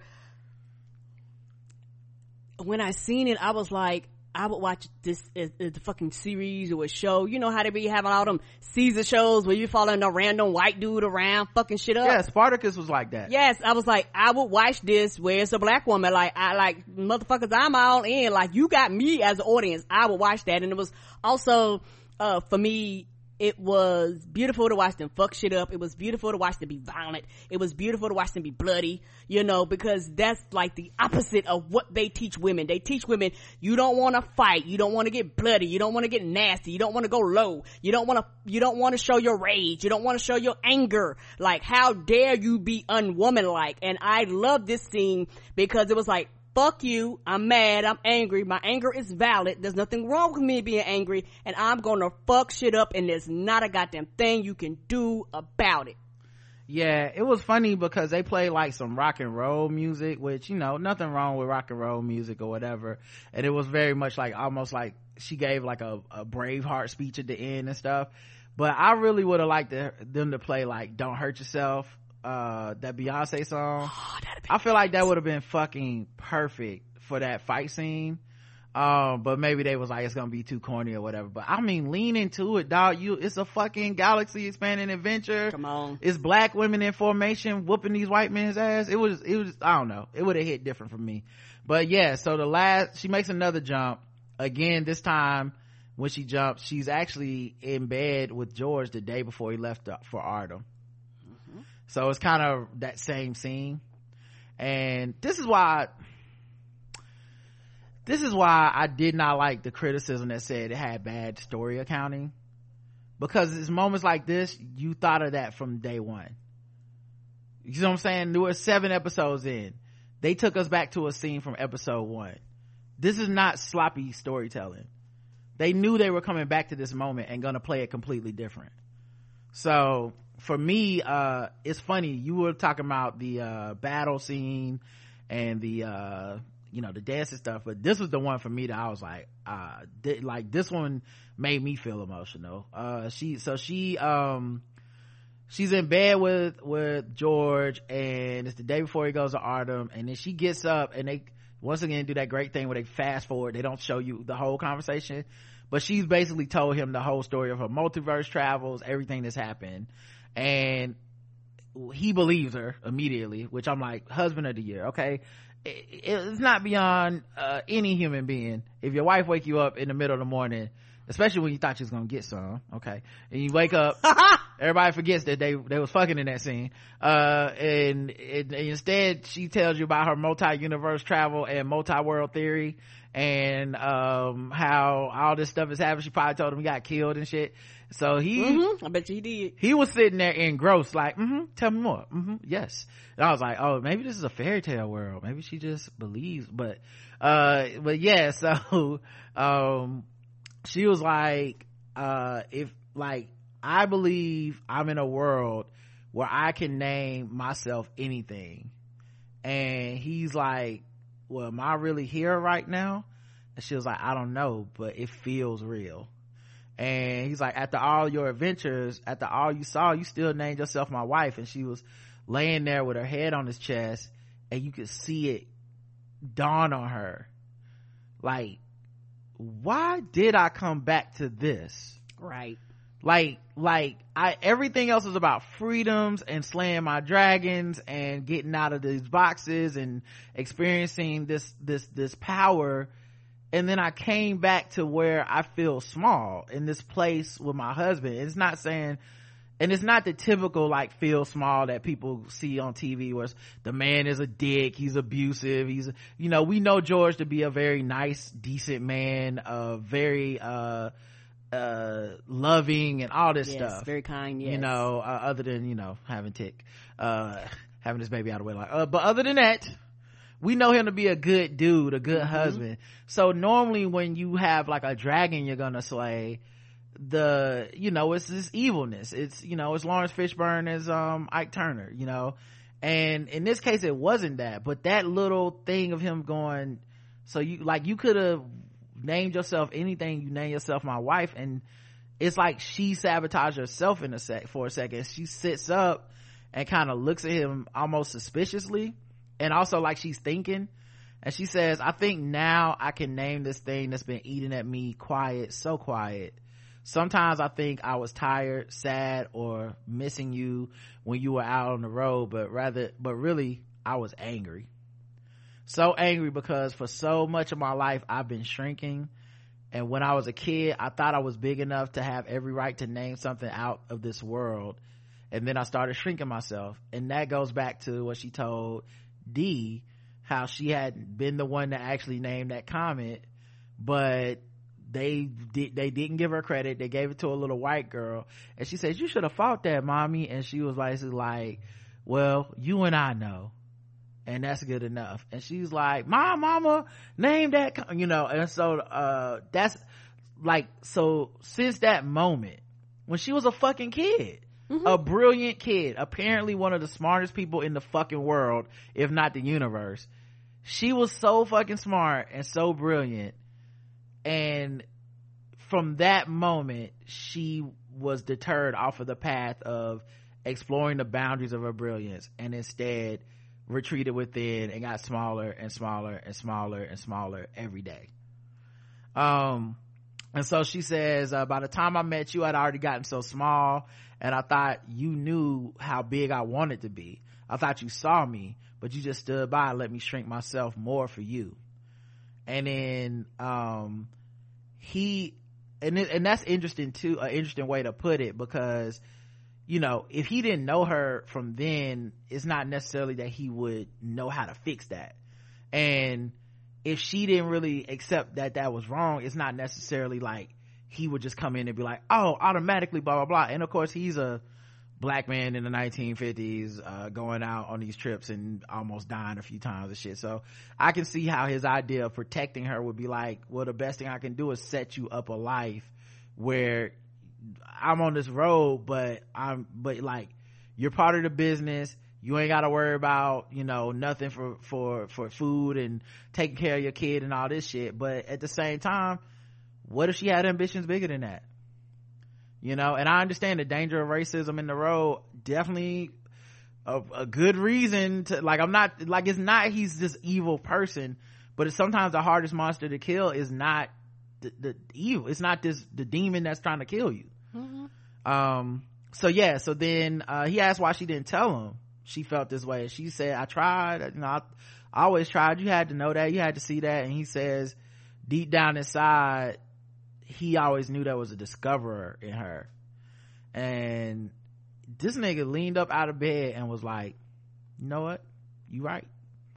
And I was like, damn, you know, cause normally people be in denial. Like, nah, fuck that. Nah, bitch, I be doing everything for your ass. And this what I, like, he yeah. was, like, he was like, you right. I let you, helped you shrink so that we could have a family so I could go and do what I had to do and know that you were safe at home waiting for me. I'm so sorry. I see now what that cost you. And then he came to the edge of the bed and said, I see you now, Hippolyta Freeman, and I want you to be as big as you can be. And then she was like, I am Hippolyta, discoverer. And then they, she put her hand out this time. And then that, that purple thing from her wrist started glowing around his wrist too. And then they warped out to another dimension. Yes. And, and this was very, very beautiful because it was one of the things to where it was accountability uh, on his part. Mm-hmm. And it was also one of those things for me, like you said, when you fighting things, her first few fights was more of the hammer. Like, I'm just going to boom, boom, boom, boom, boom. But this one was more like a surgeon. Like, you know, like you have to get to the heart of the matter. You have to get to the root cause and, and, and, in order to fix it. And it was some of those things where she had all these symptoms and, you know, you ignore the symptoms, you get sicker. And it was one of those things where she ignored the symptoms, he ignored the symptoms, and she just shrunk.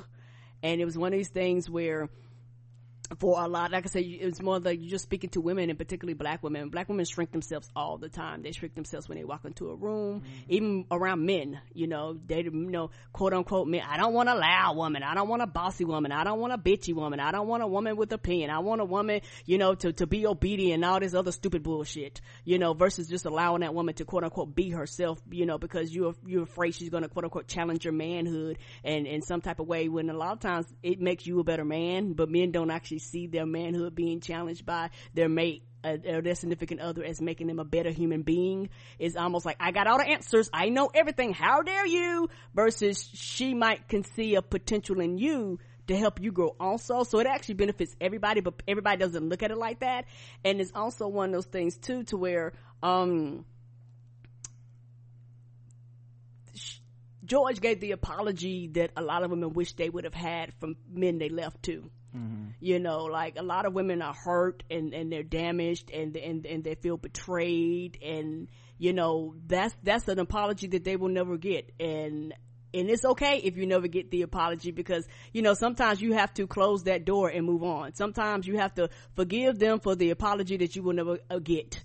And in order to move on sometimes. And so I do appreciate that he acknowledged it because, you know, sometimes, like you said, you get that, that resistance, that, how, how, how, that ego part, which is a human thing to fight against you telling me that I'm, how dare you tell me I'm wrong? I'm right.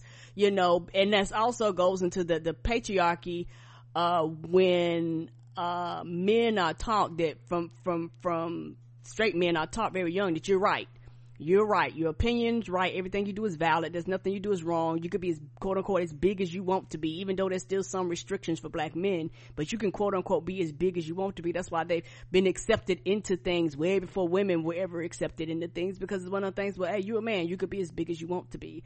And so, um, I, I'm glad that we've seen this because this was actually a closure for her that she finally got in her life because you know in her quote unquote space area time wherever wherever that is she never got this conversation.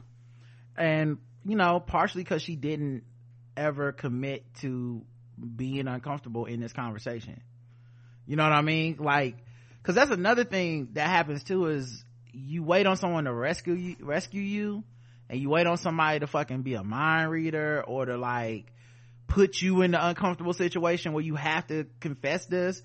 And george for by all accounts seems like a good dude. Like i know that the the binary of how we look at people is very much good bad. You know good or bad. And it's like nah he was good but he was good in a way that was not gonna ever help her reach her potential. And of course 1950 segregated sexist patriarchal america because we get all these signals right from your church to your schools to your institutions uh, even when it came to voting. You know like everything is like man over woman man over woman man over woman. A good man is a man that protects his woman. A good man is a provider for his woman. It's never like like the idea of equality and partnership is still something we don't have today. Mm-mm. You know what I mean? Like, uh, uh, Ida B, Ida B. Wells and, um, uh, I forget uh, her husband's name off top of my head for the moment, but like, that nigga was essentially like a vanguard man, uh, feminist you know what I mean? To be like, yes, my wife is, you might know her as the anti-lynching activist that sometimes she got to go off without the kids and fucking get to the bottom of who killed this yeah, black, man. Yeah, yeah, that's, the, yeah, you're like, I don't mind being at home with the kids. Like, I'm cool with that. I don't mind y'all not know who I am and my wife is more famous but, than me. Right. He's an activist too, but we don't talk about this nigga. Like, Mm-mm. but, but the, but the idea of being that kind of man at that period of time, it wasn't no men like that. No, really? No. If most of the men was like, sit your ass down and, or I love you, but you know, now it's time for you to have all the babies and stay home, you know?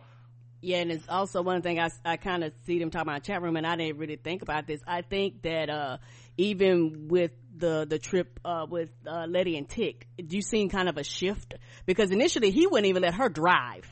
Leti taught him it was okay to take her on the road, to take Hippolyta on the road. Mm-hmm. It was after Leti saved him that he called Hippolyta and was like, you can come on the road next time. Maybe we should make the next one together. You know what I'm saying? So like clearly, it's not that George was purposely in his mind holding her back, which is, Mm-mm. but in a way it's almost sadder. It's more tragic. You know what I mean? Because the, she never took the risk with this dude that would have supported her. Yes. You know what I mean? So I, cause like the thing I see in these things is not lessons. Each one of these realities felt like it was of her own creating, this own world where she, everything she wanted to happen happened. Everything went the way she would have liked it to go to a certain extent, but, but it felt like with this one, it was the most plausible because it's the closest to what her life was like. Mm-hmm. And the essence of George was still there. It didn't feel like this was some foreign version of George that was Mm-mm. the perfect husband who understood everything. It felt like this is just a conversation I was afraid to have. I never really called you to the carpet and said, no, I really do mean this. Like, yeah. this is not just something I want you to go, yeah, yeah, yeah. I like, I, like she, like I guarantee you he never knew she was angry. No, he, he didn't. And I, and I do think that he, because of his personality, he would have been understanding. Like, like. Cause he gave a fuck. He was, yes. It's, it's, and it's not like to pat him on the back, like, wow, you supposed to give a fuck. But it's, it's like, if I, I'm not a mind reader. So if I don't know, right, I don't know. You know what I mean? Mm-hmm. And I think that's another thing. It's another thing that's messed up about the way we look at love. We look at love on some like, it's the one person that just knows when you need to scratch your nose. And mm-hmm. uh, it's like, that's no, communication is part of it. So if they don't fucking know, you're resenting them for some shit that might not really be a problem if you if they knew. Yes, you know what I mean. Happens a lot in relationships, and relationships right. go sour for everybody involved sometimes because you have people with these pent up feelings and these emotions and they never express it. So if you want to have children and your partner don't and y'all have children, you resent them and you never bring it up. You, you know what? You end up being mad at the kids. You end up resenting them for forcing you to be in a situation versus having a conversation with them because you know having a conversation with them might mean that you might have to leave. You right. know, uh, if if if they're gun ho about having kids, you know, like you know, I'm not the mate. Let's move on. But those are decisions that that are very scary and very difficult for people to make. So it's easier for a lot just, of people just to go along to get along and then resent because you just go along in life that's what we've been taught you mm-hmm. know what i mm-hmm. mean i remember when we talked about not having kids mm-hmm. and it, you had brought that up we had never really talked about it before and i no. think the assumption was like at some point you just have to have kids because that's what the fuck you do right and you was like i don't want to do that and i'm like all right you know what i mean like because but if you would have never had that conversation we might have fucking had some kids that that now you resent because your life took a different path. Even when you love them you're still looking at opportunities you didn't get. You're looking at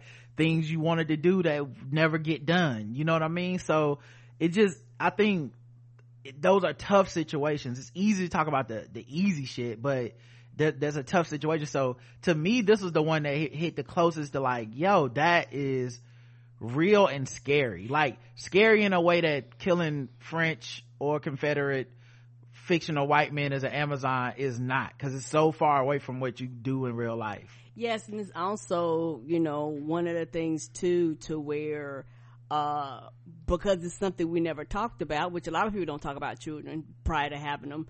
It's one of those things where um, even after, you know, we made the decision, people would ask me uh, because like I said, the patriarchy, you know, when I'd be like, I don't want to have kids, they'd be like, how do your husband feel about it? I'd be like, and, and, and, and it's, and it's funny though, a lot of times, depending on who I'm around, people look at me like I'm almost too free, you know, because a lot of times when they be like, what do your husband think? I'm like,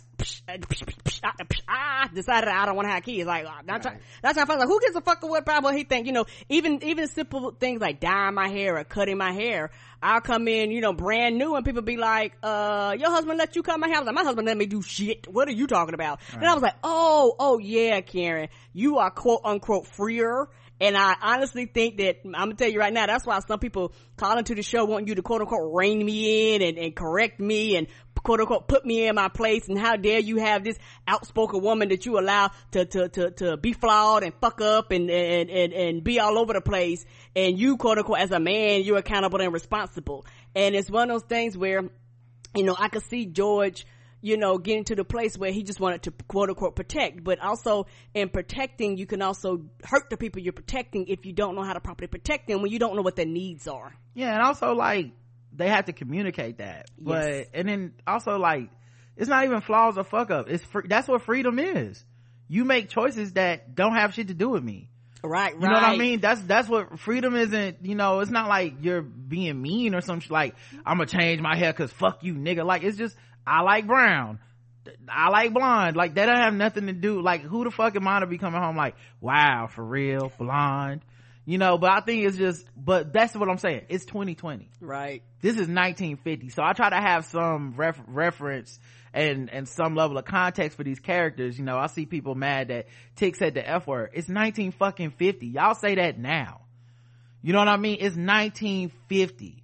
They putting that in rap songs today, 2020. Mm-hmm. So you have to have a little bit of context for like the morality of these people because what happens is we have fallen for the hook, line, and sinker for these fucking writers' rooms that just write perfect people in these fucking scripts, and you're like, yeah, in 1920, he understood the Klan was bad, even though he was in the South. His daddy was in the Klan. He, it's like, that's not the average mm, person. people don't even understand today, so. So it's like, what, why are we holding that against a fucking fictional script that we know is trying to give you some levels of like these were real issues and you need to give the character somewhere to go. Mm-hmm. perfect characters are kind of you know boring.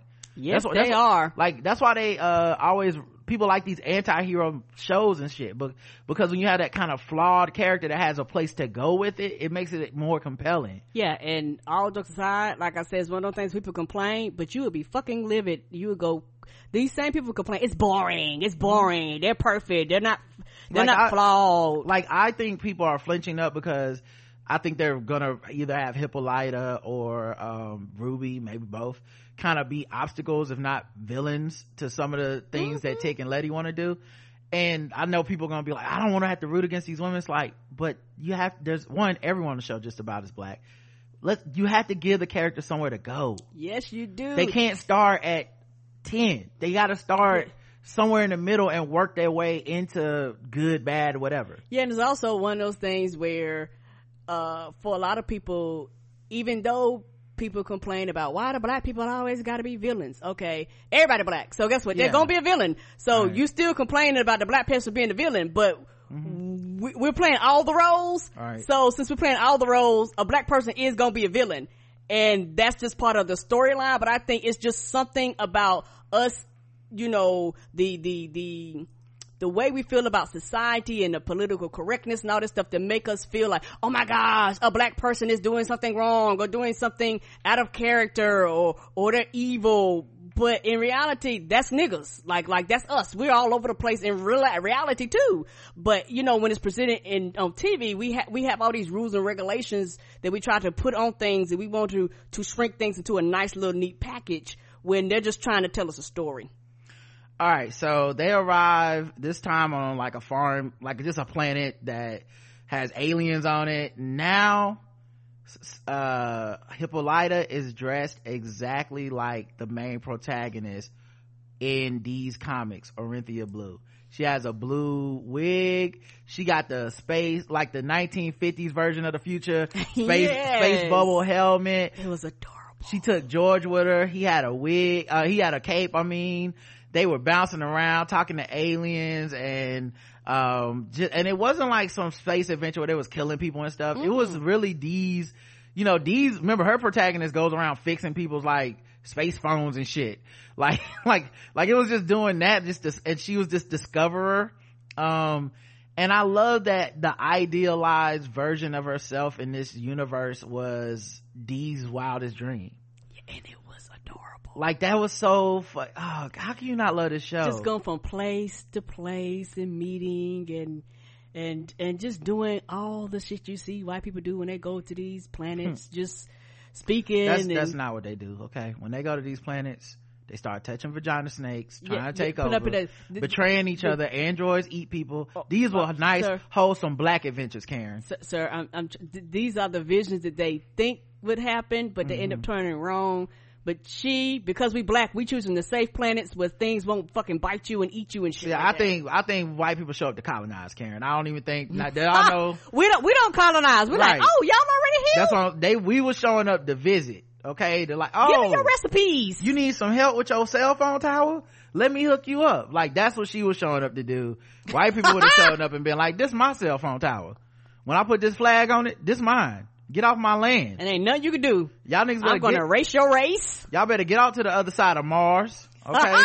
this Mars Johnson now. This mine. Yeah, you better get on uh, to, to, the dark side of the moon. They was having nice, wholesome black people adventures. They was. So then, um, they played like a clip from Sun Ra, who I believe was a musician who said that they were not from the planet Earth. They were alien. Um, but the quote was i'm not real. I'm just like you. You don't exist in this society. You if you did your people wouldn't be seeking equal rights. You're not real. If you were you'd have some status among the nations of the world. So we are both myths. I do not come to you as a reality. I come to you as the myth because that is what black people are myths. I come i came from a dream that the black man dreamed long ago. I'm actually a present sent to you by your ancestors. I'm going to be here until I pick out some of you to take back with me. Cause he's, like I said, he believed he was an alien. Um, uh, so she sees the, uh, Seraphina, uh, in her last version of this vision. She teleports out to space and now she's talking to Seraphina, aka Beyonce. Um, and Seraphina is like she's got this long glowing flowing thing. It's like the solar it's all beautiful and bright and oh, like colorful. And she's talking to uh hippolyta and she says now that you've named yourself we can fully integrate you into our society. You no longer need the devices on your wrist. And she hippolyta says the change permanent. And she said and uh Seraphina says yes. And hippolyta says if i don't change can i go back through that portal that brought me here back home and she says yes we can send you back to your earth. Uh, and then hippolyta says home feels like the wrong word. How can i fit in everything that i am now into that place? That hippolyta she was so small but d she needs me. And we never see her say like i'm going back home but the assumption here is she must have gone back home I don't think she's going back. so you think she's leaving d yeah, forever Not- but I just I think she returned, but I don't think that uh, she's going to quickly go back. I I I- I think she's going to, to join because I, and this is just me because it's uh, and also I and this shot was so beautiful. I loved the spiral solar system that was going around her while she was floating. It was like uh her outfit had like this spiral that was going around, it had like these planets on it. It was absolutely gorgeous. that was the costume that d drew drew yeah, oh, yeah it's it's on the cover of that uh magazine on the cover of the comic book yes. but yes go ahead you don't think she's coming back No, I, I don't think she is. Uh, I think that, uh, she will quote unquote pop back up, uh, at some period of time and kind of explain to d and disappear because I think that she meant what she said when she was too big. And I don't, you, do you think the actress is off the show too then because if she's no. not okay No, I don't, I don't think the actress is off the show. I do think that she will quote unquote return, but I think that it will be something where she'll kind of pop in and out. Like, like this is my prediction where, you know, she'll show up at certain times, she'll, she'll, uh, uh, uh, show up and speak to Tic and them. I can see her, her doing things with Tic and Leti to actually prepare them for whatever they have next. Uh, on their adventures. Like, no, I don't see her disappearing or anything. I can see her having a conversation with them, but I don't think that she will actually, uh, go back as far as I'm here to quote unquote stay forever. No. okay uh personally i just can't see them doing that to this character because i think people will have a much harder time seeing her as a good person if she left her child back on earth with no father to like all right d you got this i'm gonna go like th- th- unless they do some rick and morty clone shit like they did where beth mayer went to space but another beth stayed to help with the kids. So it was like it's not that bad. If, but if they did if they fucking um if d if she if d is on her own and her mama just show up on birthdays and shit it's gonna be a problem for a lot of fans. Uh, yeah, you, you, you know, and, and, and, and for me, uh, I could see her actually bringing D with her too. Like Mm. going, I'll go back, but only if I can bring my daughter with me. Like I could see her doing something like that. well from the previews for next week it like d's gonna be around in these uh next episodes because it was Yes. like the previews for the next three weeks Yeah, cause yeah, cause So- also one of the things we don't know how long she been gone. Like like Mm. like how how how time has been moving on Earth. It may be different from how time is moving. it could from- be from you never she- know with this show for where she is. So she literally might be somewhere in the quote unquote future, You're like literally in the future of the time on Earth. So it's like because we don't know because they they mess with time and space and all that stuff. It could be, but my assumption would be that if they return her, they're gonna return her to about when she left. I don't think. Yes.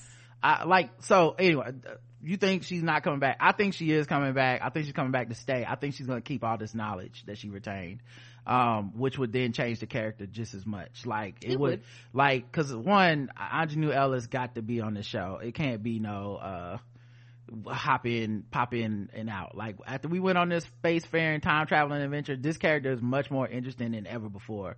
Um, and so now I want to see how her new perspective has changed, the decisions she makes, how it rocks the boats, if she gets ambitious and for power, if she, Yeah. if, she wants to And get involved, yeah. yeah if she can become a resource for them if she wants to be involved in in uh all this other stuff so i would i really do hope the character comes back um and i really do hope that she's back to like to to stay but to make some changes because the other thing i think about is what who is she now that she feels like i know i was interrupted i know i shrank down i'm coming back and i'm about to fucking step into this world the bad bitch that i just learned i am Yeah, and and and if she if she does go back, she will never be that old person again. So I could see her having a completely different personality, completely looking a different outlook on life.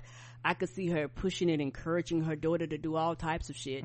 Um, you know, uh, and also, like I say, I could see, you know, where she, like I say, I could see where she maybe becomes this this thing that's able to do these things and still remain on earth. Like uh, almost like you get both. The other thing though i need her like because i think her and those adventures and stuff that's a different type of wish fulfillment and obviously the show going on. She they could make a weekly show out of just that but i think there's something about her coming back and changing who she is and what she means to people.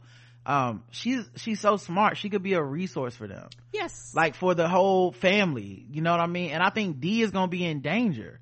Because we about to get to the end. I just don't see any way that she can that we can leave d like like the, that like um but so she does say you know basically um d needs her. So back at the portal we expected her to pop out. Tic pops out instead. And we have no idea where he went. And I, my theory is he was the opening credits. He went to the opening credits you know the opening credits where they fighting and the lady the man come i mean the lady come Oh. down and like my, hmm. my thing is that i think that he where he went was literally the opening credits. I mean not the opening credit opening scene from the first episode. Yes. Oh, okay. Yeah, maybe. I don't know. So he, you listen. Karen putting up shots this week. Okay, this episode. oh i'm shooting all the shots Okay, uh, like she gonna definitely get the claim she was right about something because she took all the shots. I'm not even keeping track of what's wrong. I'm gonna let y'all do that oh shit. no I, I don't know I what's don't- right I'm not wrong keeping. I'm not keeping up with none of this. Okay. i am just guessing that, So he that comes- that's where he went So he comes through the portal and he uh, is holding a copy of the book Lovecraft Country by George Freeman, which I'm like, this shit done got so meta. I don't even know what this is. like, did this nigga write the book for the movie, for the show, for the TV? I don't know what the fuck is in that book.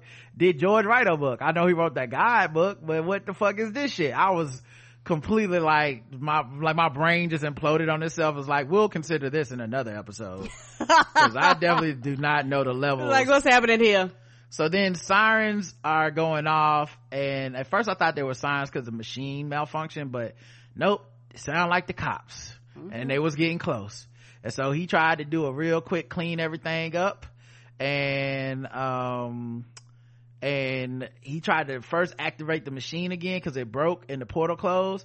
But this, his, look, compared to, to Hippolyta and her motherfucking beautiful mind notebook and shit, this nigga was like an ape with a fucking hammer. He was just beating the Beating up- machine like a motherfucker. he motherfucking, be like me he was beating that shit like Madden cheated him in the fourth quarter and he fucking threw his controller against the wall. He was, Tic was like a fucking caveman. He was like, ah, fire bad. It was like, I'm like, damn nigga, you just fucking the machine up. There's no way you helping. no you're not So then I believe he grabs like the key out of the machine he grabs her pocket and he grabs her pocketbook and he wipe, he like wiped something down and then he ran out.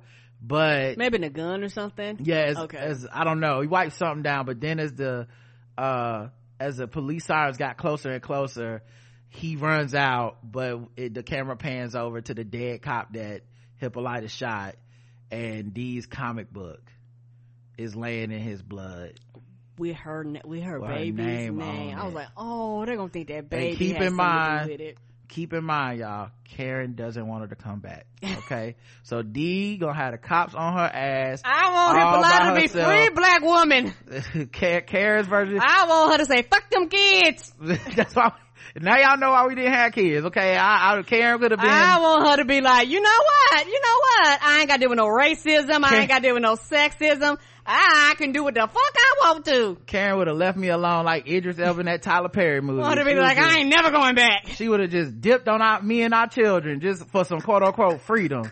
Cause apparently her freedom look like like man freedom, like future. It's just, it's not gonna be no futuristic black woman freedom where everybody is equal and together. We, no, it's gonna be what white people have, but Karen gonna have it. that's, that's not freedom. Okay. That's another thing I liked about this though. Hippolyta taking George with her mm-hmm. felt like now that you see me, cause it wasn't like a revenge. It wasn't like because fuck men. It was like now that you see me you finally see me now we come together as as as, as equals. Yes. It wasn't a, a revenge like against the white people and shit like that. So i thought that was beautiful. What are you looking forward to next week other than d getting killed because her mom didn't come back? I wanted to see her with her futuristic afro and her glowing ass body. I want to see her turn into a, a crystal gem. but, uh, I'm looking forward to Po D. Uh, I'm looking forward to seeing what happens with her. And it look like she's gonna be on her own. And so that's gonna be very interesting. I think that, uh, she gonna find out that she has some type of power, you know, while, while, while she's trying to run or some shit like that, cause she's in tune with something.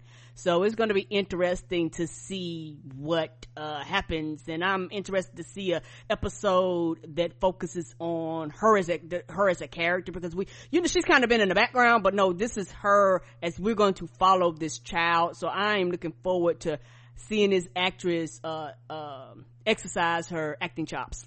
Yeah, because uh, I know I see Sydney saying she D gonna be okay.